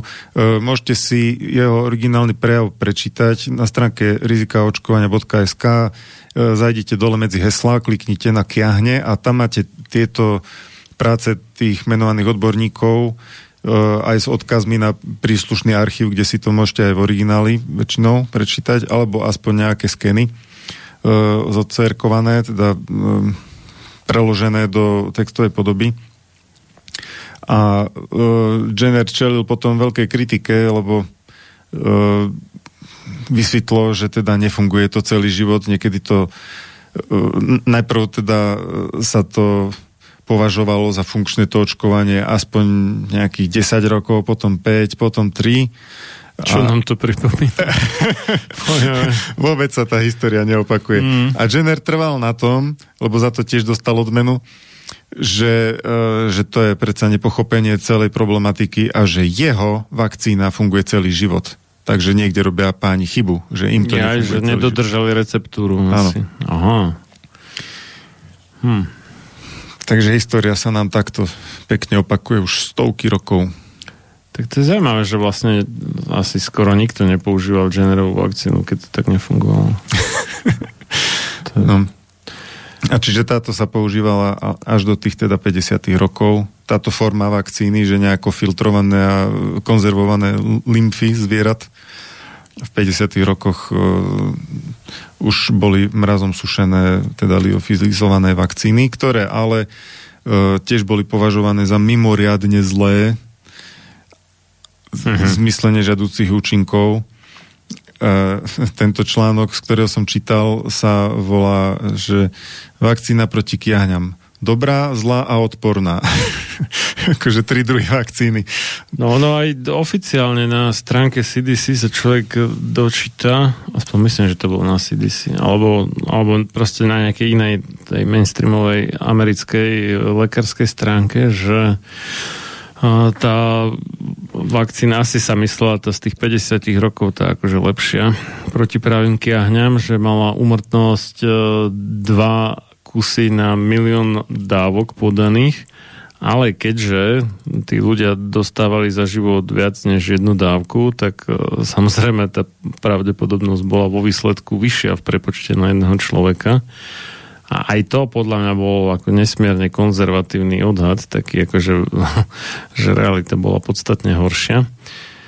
Dokonca, neviem, či si tam bol tiež na nejakom tom vakcinačnom dni, či čo to bolo, že uh, a to bol profesor nie Hrušovský, ale Hruškovič, myslím, ktorý to rozprával, že lekári ešte v Československu socialistickom viacerí uh, sudci vedomí tých nežiaducich účinkov tohto očkovania, že nedávali svoje deti očkovať ale, že keď prikvitol niekedy, neviem, či v 70 rokoch alebo tak, akože v rámci tých e, študijných pobytov nejaký študent z Afriky a zistilo sa, že má práve kiahne, takže sa vylakali a hneď akože boli nastúpení s deťmi na očkovanie proti pravým kiahňam. Čiže e, my sme tu mali také tie falošné výkazy alebo podvody vlastne a, a zaočkované umývadla a podobne a už za socializmu v skutočnosti. A to, oni to vedeli a tak to na tom kongrese povedali. Alebo teda ten jeden profesor konkrétne. Čiže ako v rámci tej lekárskej obce to nebolo také nejaké že tajomstvo, že to môže mať a často máva brutálne nežiaduce účinky.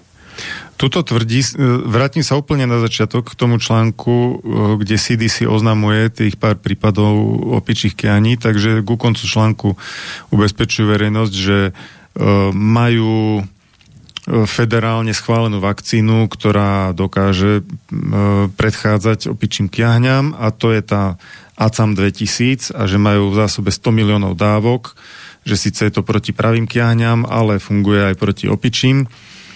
Aj keď má signifikantné nežiaduce účinky, a že existuje ďalšia vakcína Ineos, ktorá e, je zameraná na práve aj opičie kiahne a nemá vraj až také riziko vážnych nežiaducich účinkov, ale že majú iba tisíc dávok.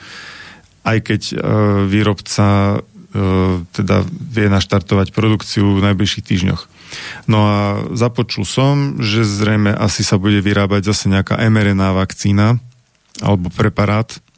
Lebo sa skvelo osvedčili pri covide. Hej, fantastický. Hmm. A je zaujímavé, že v tomto článku z roku 2003 autorka e, vlastne už vtedy povedala, že vo vývoji je mRNA vakcína proti kiahňam. Čiže pred 19 rokmi už bola vo vývoji. Ale dodnes vlastne nie je, lebo asi nebolo treba. No nie, to nie je tým. To, to je tým, čo... Je, to je moja špekulácia. Taká mierne sarkastická. A už som ju niekoľkokrát spomínal, tú štúdiu z roku 2016, kde preberali nejaké problémy s vývojom tých mRNA vakcín a kde, kde sa hovorilo o tom um, jak sa to volá, tom PPG, polyetylenglykole, že to tam potrebujú tie tukové nanoguličky s obsahom mRNA tam potiahnuť ešte čiastočne tým polyetylenglykolom, aby ich nevychytal imunitný systém skôr, než dojde na miesto určenia, ale toto zase spôsobuje problém ako s alergiami, že to vyvoláva alergické reakcie, obzvlášť pri opakovanom podaní takéto a nevedeli to vyriešiť. A nebolo to ani z voza, ani na voz. A vyzerá, že to doteraz nevyriešili a práve preto to má také veľké problémy, aké to má. A, a mimochodom, čo sa týka tých mRNA vakcín, to bolo na konci roka 2001, či kedy sme to hovorili, že, že to najhoršie ešte len príde, že sme predpovedali, že sa tie e, ťažšie, teda tie chronické choroby e, spustené vlastne e, tou experimentálnou genovou manipuláciou prejavia až s odstupom nejakých mesiacov až rokov. To sa mimochodom v rámci roka 2022 už ukazuje ako v plnej kráse. A ešte je otázka, že čo ešte nás prekvapí alebo zaskočí, alebo možno nie nás, ale ten mainstream, ktorý si myslel, že je to safe and effective, teda bezpečné a účinné, ako sa tvrdilo. To, inak e, to je tiež taký, jak sa to nazýva, kliše, hej? otrepaná fráza, že bezpečné a účinné. Hej, to je také už vbité do podvedomia. Každá vakcína, ktorú chce predať výrobca, je bezpečná účinná a potom sa vždy zistí dodatočne, že nie je ani bezpečná a s tou účinnosťou to tiež niekto vie čo. Ja som sa pozrel do príbalového letáku tej vakcíny ACAM 2000, ktorá je teda mm. tá mhm. horšia, mm-hmm. ale staršia, teda mala byť asi viacej preverená z hľadiska účinnosti, ale našiel som tam zmienku iba o serologických testoch, že tí ľudia získali protilátky látky. Ktoré nevieme, či fungujú reálne. Môžeme sa domnievať. Ale nevidel som tam e, zmienku o tom, že by sa študovala aj účinnosť proti tým kiahňam ako v reálnom mm, vyjadrení. Ja sa obávam, že oni akože majú teda síce v CDC v Atlante nejakú vzorku pravých kiahní, údajne. A v, bolo to v Moskve, ale potom to presunuli do Novosibirsku, do toho výskumného ústavu zvaného Vektor, ktorý potom vyvinul aj tú druhú ruskú vakcínu proti covidu, alebo no hej, tá vlastne bola vakcína, a, tú Epivac koronu že majú tie vzorky tých pravých kiahní tam, ale že by ich akože dovolili na nejaké testovanie alebo tak namnožiť na bunkovej kultúre, to som nepočul takých, takže oni to v podstate ani nemali na čom testovať. No v tom čase, keď tú vakcínu vyvinuli v tých 50 rokoch, si... Hej, to hej, ale... Teda neviem, či konkrétne túto... Ale tá kam niekto... 2000, to je práve z roku 2000, ak je to... No ale asi bola postavená na technológii tých starších vakcín, nie? Tie priznám to, sa, že neviem, ako sa neviem, volali. To neviem teraz. Ale každopádne hmm. neviem o tom, možno, že existujú, ale e, vieš, v 50 rokoch ešte kiahne kolovali. Áno. No. Obmedzenej, veľmi obmedzenej miere, ale vykytovali sa, čiže ešte vtedy sa dali urobiť nejaké placebom kontrolované štúdie reálnej účinnosti, lenže tie sa nerobili e, väčšinou vakcín ani iných účastejších ochorení, takže silno pochybujem, že sa u kiahnových vakcín vôbec niekedy takéto štúdie robili. Ak, ak by také existovali, rád si to pozriem, ale nenašiel som. No dobre, tak prípadne kritici nám môžu poslať. že či vôbec dnešné vakcíny sú nejako takto podložené. Ale toto bolo registrované vlastne v tom, teraz neviem, či 2001, 2, 3, alebo kedy to zaregistrovali. A, a potom teda... 2007. Za, nie, ale čo, počka, to bolo iba v experimentálnej fáze, keď uh, zaočkovali v tom 2003 teda tých pol milióna Američanov? Možno, že to bola nejaká staršia. Staršia verzia? Aha, no je to možné. Dobre. Uh, dáme si ešte prestávku poslednú a potom mm. to mhm. doťukneme.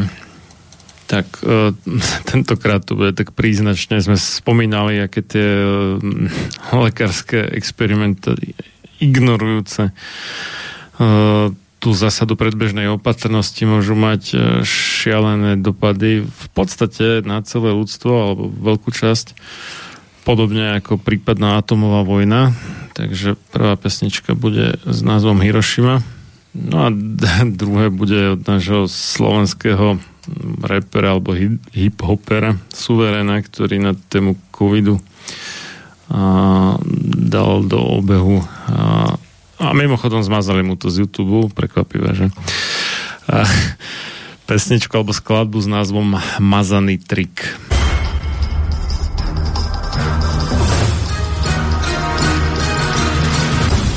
Preto nech neprejde jediný deň bez toho, aby ste vy, Slovania a synovia týchto kmeňov, nevykonali jediný dobrý skutok pre svoj kmeň. Obraňujte jeho právo, vzdelávajte ho a nestaňte sa nikdy služobníkmi jeho cudzích vládcov. Ľudovít Štúr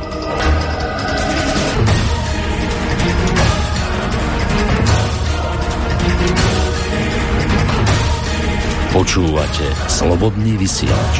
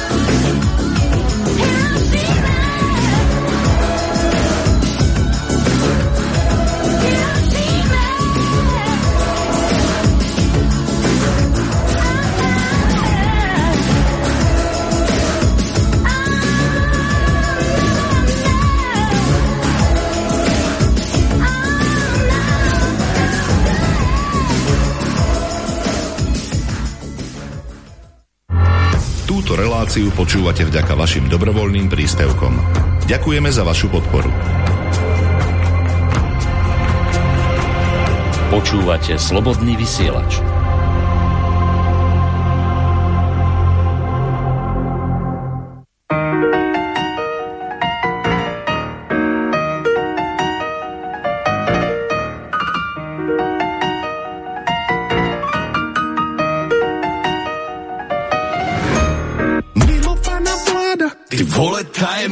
Se nám dobre má nás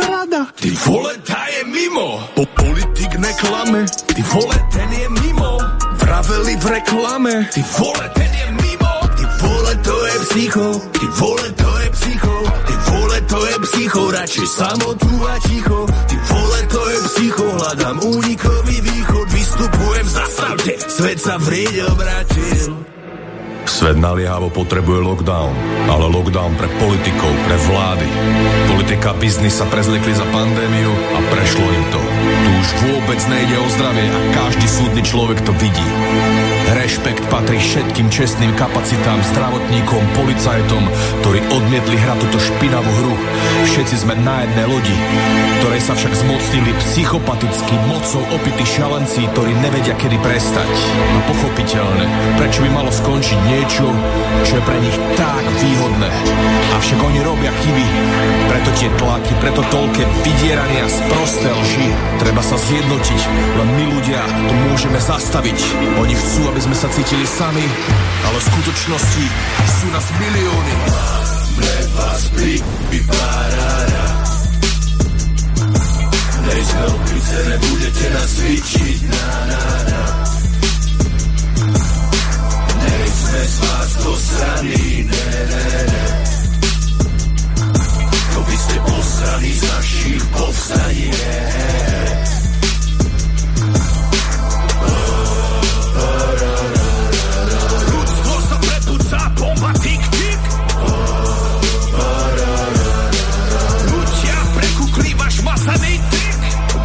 Výroza vyjavila monštrum, zahalila tváre, odhalila charakter ľudí, pravdu a ľudskosť ohlodala až na kostru. Spoločnosť rozdelila na vyvolených a na pod ľudí. A zatiaľ čo vy spíte, robia vám zo zadku výter. Večný kolotoč trikov sa hýbe, stále menej máš na výber. Global Awakening versus Great Reset, sme na rozcestí, to z toho víťazo slavne vyjde. Oni na nás močí, my si vravíme, že prší. Iba rázne stop, stačí plány zhatiť, ja nezbrať. Zokin kritické kvantum ľudí raz pevne zatlačí, dovtedy budú s nami zametať, koľko len sa im páči. Sú ma dozorcu, tvoj pozor, daj si bohov si len pohon. A najlepšie slúži ten, čo nevie, že slúži. Je toho mnoho, čoho báť sa, máš byť klonom, poslušným koňom, máš to smrti v panoptiku, hladových hier blúdiť. Máme vás pri vypárára. Nejsme opice, nebudete nás cvičiť, na, na, na. Nejsme z vás dosraní, ne, ne, ne. To vy ste posraní z našich povstaní.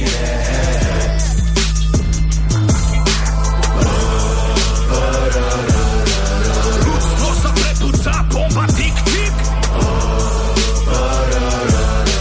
Ľudia prekukli váš masaný tik. Vraveli fake fakci, nemach fraj, tak určite ja vravím fuck you, very much ty sráč. Už iba posledných 10 dávok vraj, som štedrý ako UNICEF, kľudne si za mňa môj daj. Než si pravda opuje boty, lož stokrát obehne svet, miesto mostov stavajú boty, dva roky a hende sme. Najprv vraj netopírne spália vakcináci bloky, povieme si o rok, o dva, o tri, kto sú vlastne lotry.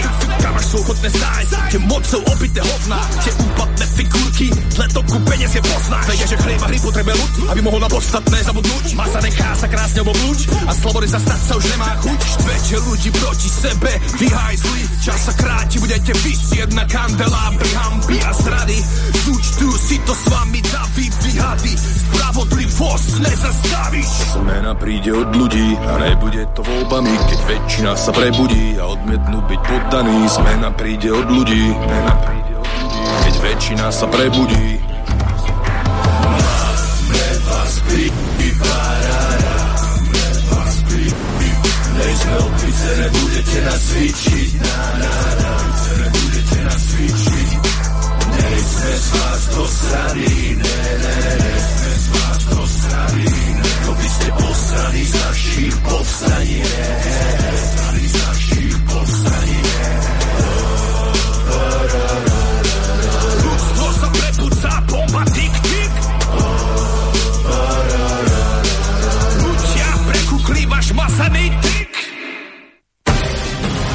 Nič veľkého, nič pekného, nič ľachetného sa nevytvorilo bez obete. Len slaboch sa k obetiam naučiť nemôže, ale duša vznešená horí po nich, lebo práve v obetiach svoju silu, svoje panstvo duch ukazuje. Ľudový Štúr Počúvate Slobodný vysielač.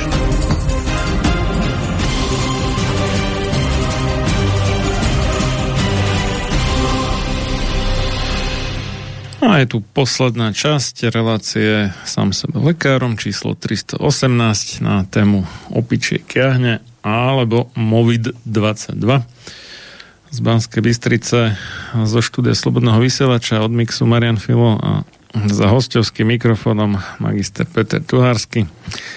To táto posledná pesnička bola na, na YouTube zmazaná? Táto, no. No, Ale to nie, to nie je ako, že na, na YouTube máš kopec pesničiek, kde je milión vulgarizmov a vôbec to nikomu nevadí, vieš, ale... No hej, ale tu to boli kandelabre a také veci. Uh, Drsné to bolo teda. Vieš čo, všelijaké tie gangster rapy a neviem čo, tam, tam máš kopec všelijakých aj výziev na násilie a nikoho to netrapí. Takže, uh, no, dobre.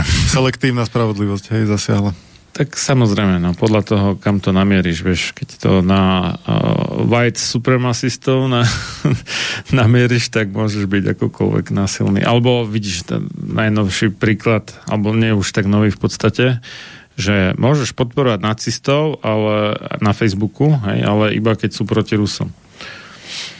Keď nie sú proti Rusom, tak nesmeš. No, takže keď sa to hodí, tak sa môžu porušiť pravidla. Dobre. No teraz asi najviac ľudí zaujíma práve tá otázka naznačená v tom obrázku alebo uputavke, že či opičie kiahanie sú tým tou ďalšou témou, ktorou nás budú chcieť e, zase dokopať do nejakých nezmyslov a obmedzení a odobrať nám ďalšie práva, alebo je toto len taká nejaká medziepizódka? No ono to skoro vyzerá ako keby, že aj áno. A z Nemecka taký úsmevný príbeh, že prvý prípad covidu a s odstupom 2, čosi roka aj opičích kiahní v Nemecku sa našiel v tej istej nemocnici a našiel ho ten istý profesor. Fíha. Ktorý to ako prezentoval na tej uh, štátnej televízii. To je náhodička, nie? Mm. no, potom Asi dáme... je to nejaká veľká spádová nemocnica. No, v Mnichove, no ale že by to bolo úplne spádová nemocnica, nevyzeralo to na to z obrázku, skôr to vyzerá byť nejaké staršie zariadenie, nie, nie akože nejaká obrovská poliklinika. Tak iste sa pán profesor takto um, podrobne zaoberá infekciami novými, neznámymi, alebo málo rozšírenými. No, až by koronavírusy boli málo rozšírené. Pred no ale vtedy 2019. ten prvý prípad, vieš. No neviem. Potom no je to zaujímavá náhoda každopádne. Potom tu máme také, to vyzerá ako deja vu. Uh, Európska únia sa pripravuje na hromadný nákup vakcín proti opičím kiahňam. Píše Trend, čo je teda ťažký mainstream vo vlastníctve Penty. A je to správa stará iba dva dní. Teda z piatka 27.5.2022. No. No ešte sme sa neporátali ani s dôsledkami genových mňamiek proti COVID-19. Áno. A už tu asi bude nová generácia genových mňamiek. Áno, lebo oni sú tak urobené, že tam v podstate stačí iba v počítači vymeniť tú sekvenciu a už ti to vyrába niečo iné. A srnky netušia, čo spôsobí ten povrchový proteín z tých opičích kiahní. No, alebo čo to tam vlastne dajú za antigen, ani nevieme zatiaľ. Ťažko povedať, no. No ale máme deja vu aj ešte v úplne inom rozmere, že my sme to spomínali ešte niekedy v prvej polke alebo dokonca možno v marci 2020, že tomu rozšíreniu COVID-19 predchádzala simulácia zvaná v tom čase teda Event 201 alebo 201 alebo 201, jak to už chceme prečítať. Čiže udalosť číslo 201, kde sa z hodov okolností teda niekde v Číne predpokladalo, že sa niečo nájde, tak podobne, jak bol a, vírus a, e, vtáčej chrípky a predtým ešte SARS bol z Číny, že? Myslím. Alebo Hongkong, alebo kde to tam bolo. A, a tak rozšíri, a, a že budú nepripravené vlády na to a takéto veci.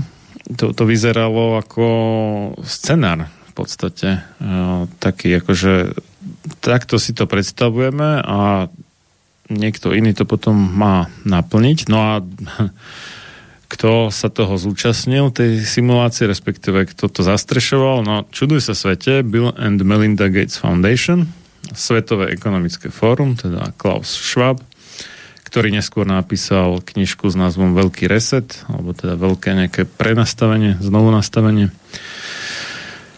A niečo, niečo ako komunizmus s neľudskou tvárou v konečnom dôsledku. Áno, hej, ako to, to mod to bolo, že, že nebudete vlastniť nič a budete šťastní. Myslím, že tam niečo také zaznievalo. No, oni tam mali k tomu vlastne aj také e, PR video, že aké to bude skvelé, keď to bude všetko tak nejak riadené technicky cez internet a nejaká umelá inteligencia a neviem čo všetko. A, no a toto sa nám zase zopakovalo. Takže máme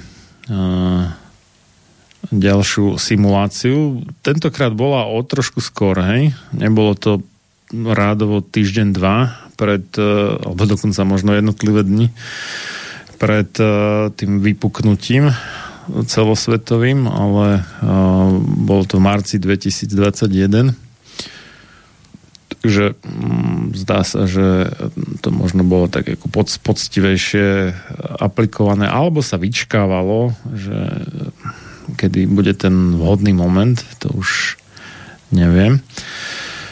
No ale čo sa tam človek do, dočíta? No? Takže a, organizácia, a, ktorá si hovorí a, no, teraz to vidím akorát iba skrátku. A, už to mám. Nuclear Threat Initiative, teda nejaká iniciatíva pre nukleárne alebo atomové hrozby, tak urobila simuláciu, v ktorej prekvapivo práve nejaký údajne laboratórne pozmenený kmeň opičích kiahní unikne z laboratória. Pozor, marec 2021 unikne z laboratória a ako nejakí teroristi ho rozšíria ako biologickú zbraň z fiktívnej krajiny zvanej Brínia. Vôbec sa to nepodobá na Britániu, ani trochu. Za 18 mesiacov sa rozšíri po celom svete. Nakoniec bude mať 270 miliónov obetí a nakazí sa viac než 3 miliardy ľudí. No, takže takýto teroristický útok vraj má byť spáchaný podľa tejto simulácie.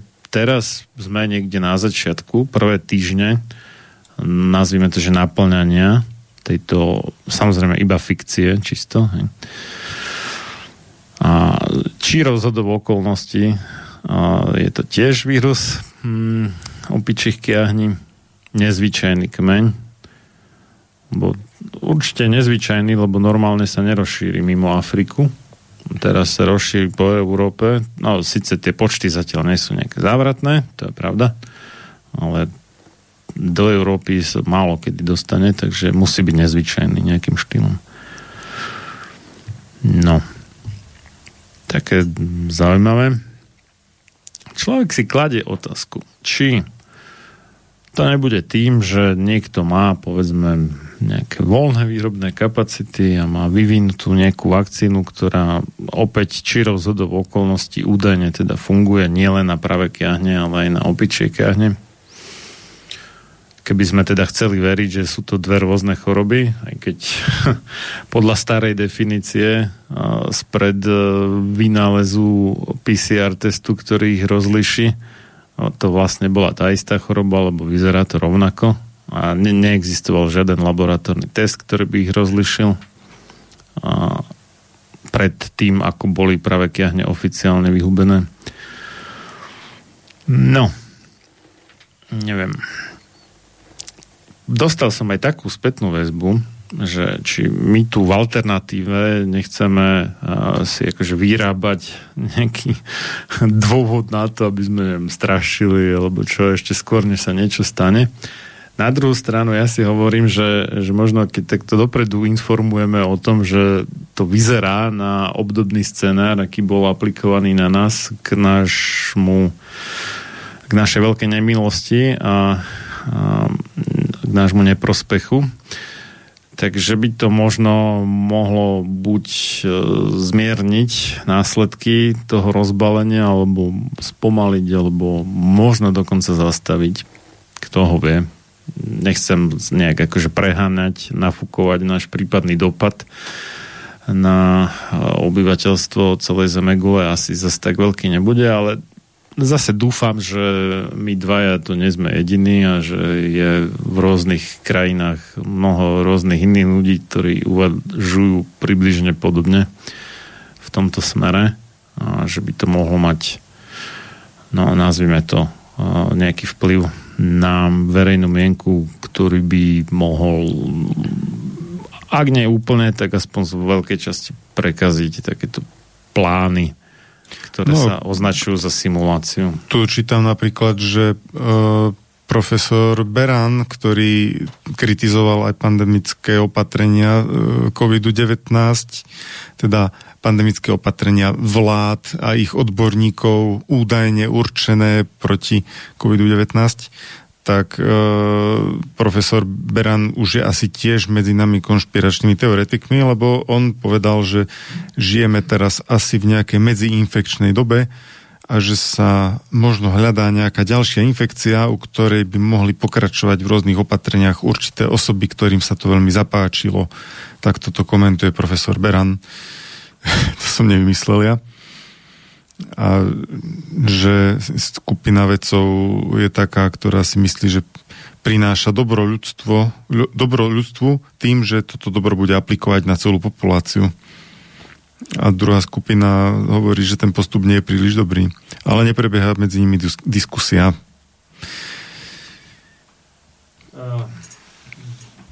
No, ja som sa s profesorom Jiřím Beranom stretol osobne dvakrát, aj sme dali tak, že reč trošku medzi štyrmi očami. On nie, má vlastne očkovacie centrum a je, nazvime to, ne, neviem, či mám povedať, že nadšenec, ale pri najmenšom priaznivec očkovania ako takého, ako princípu. Ale zase medzi tými no, vakcinátormi, alebo už jak ich nazveme, je to, nazvime to taký, že závan zdravého rozumu, alebo dá sa s ním debatovať. Aj? Nie je to tak, že by odmietal diskusiu, jak sme si zvykli, že drvá väčšina tých tzv. odborníkov alebo tých tvári, ktoré vidíme na televíznych obrazovkách, pokiaľ máme televízor, čo ja nemám, tak nie sú ochotní debatovať s oponentmi. A pravdepodobne preto, že sa boja, že by sme im rozbili tú ich propagandu, pretože mm, nie je zase tak ťažké vyvratiť tie lži, ktoré hlásajú.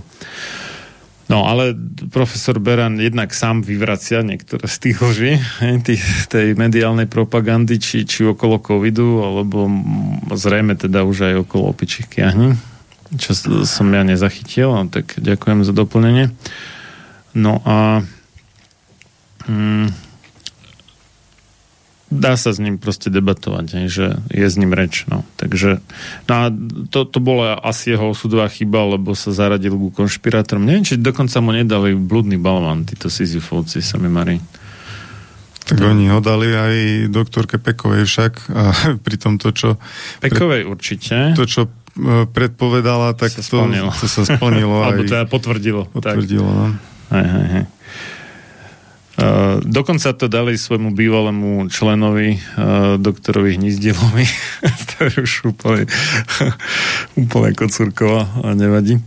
No a ja mám takú, keďže som vychýrený konšpirátor, mám takú konšpiráciu, pustím do eteru, že mm, prečítam teraz, že ako sa vyvíjali nadpisy článkov britských novín do Telegraph, čo sa týka Ukrajiny. 24. februára 2022. Putinová krvavá vláda sa skončila. 3. apríla. Rusko prehráva so Západom vo vlastnej hre. 21. apríla. Putinová vojna zlyhala, ale veci mohli byť aj horšie. 5. E, mája, 5. mája ponížené Rusko prehráva epochálny boj. 12. mája poraziť Putina nás bude stať vysokú cenu. 26.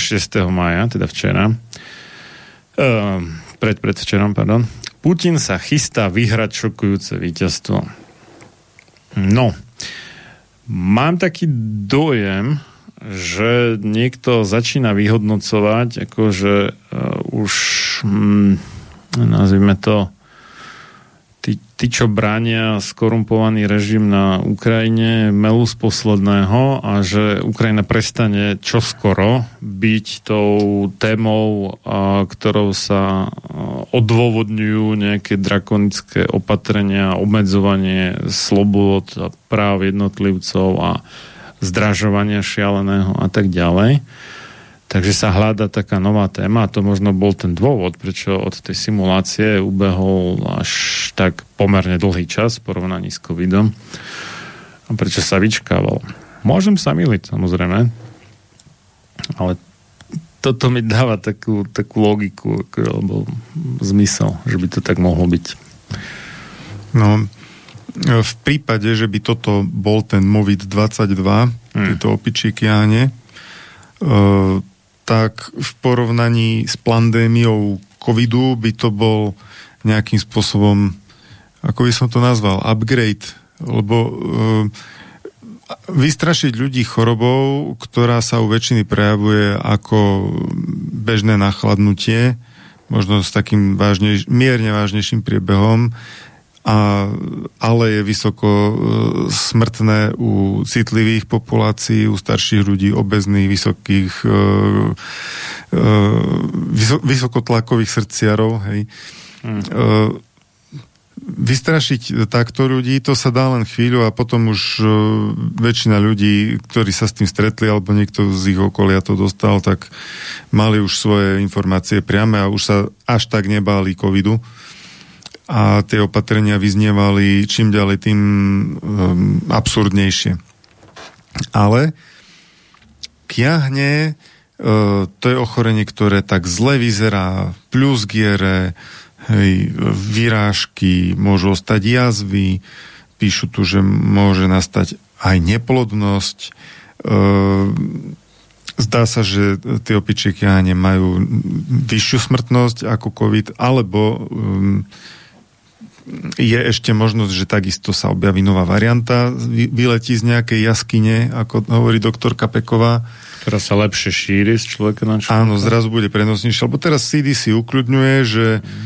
uh, že prenos nie je taký ľahký uh, týchto opičích kiahní. Čo môže byť iba taký akože fake, že aby sa to viac rozšírilo a potom začne tá hysteria? Alebo ak je toto príprava na ďalšiu pandémiu, tak začína sa s nie veľmi e, infekčným kmeňom a potom príde zrazu úplne nová varianta. E, špekulácie, Omikron. hej, konšpirujeme, špekulujeme, stále to tak beriem. Omikron príde, áno. Ale je zaujímavé, že keď sa e, keď sa Rusi zmocnili tých biolabákov na Ukrajine, tak vtedy boli také informácie v obehu, že tam sa experimentovalo aj s kiahňami a, a s mnohými ďalšími vírusmi a že sa aj dokonca, s koronavírusmi aj, aj s korona, že sa tam hľadali aj nejaké kombinácie dosť šialene frankensteinovsky znejúce.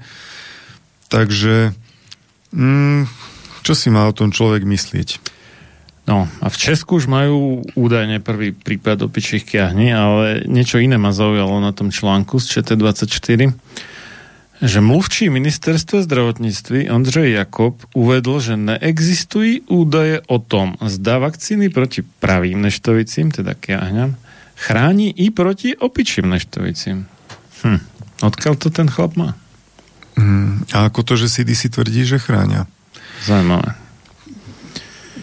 Je ešte zaujímavé, že te, to cvičenie, e, o ktoré si spomínal, Hmm. ktoré to tak predpovedalo, že v máji 22 sa objavia vo fiktívnej krajine Brínia nejaké opičíky Áno. tak e, v tom cvičení sa e, ten scenár predpokladá, že išlo o dôsledok teroristického útoku.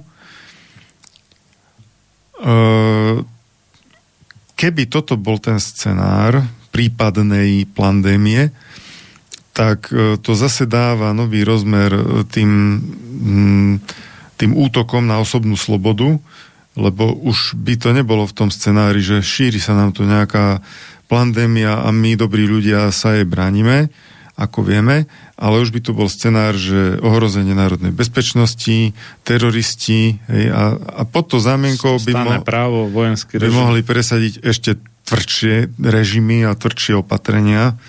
Takže si myslím, že e, toto je tá pre mňa najznepokojujúcejšia e, e, najznepokojujúcejší atribút e, celého tohto cvičenia, ak by sa malo brať ako predzvesť nejakého scenára, hovorím stále hypoteticky. No, ono je to taká kombinácia, jak, jak si ha, mladší asi nie, ale aspoň tí v našom veku alebo starší pamätáme e, rok 2001, jak teda boli no, vyhodené do luftu, alebo neviem, jak to povedať, zbúrané e, budovy, tri budovy e, svetového Po náraze dvoch lietadiel do strediska áno, v New Yorku po, po údajnom náraze dvoch lietadiel, z ktorých sa ale nenašli čierne skrinky, čo tiež zaujímavé.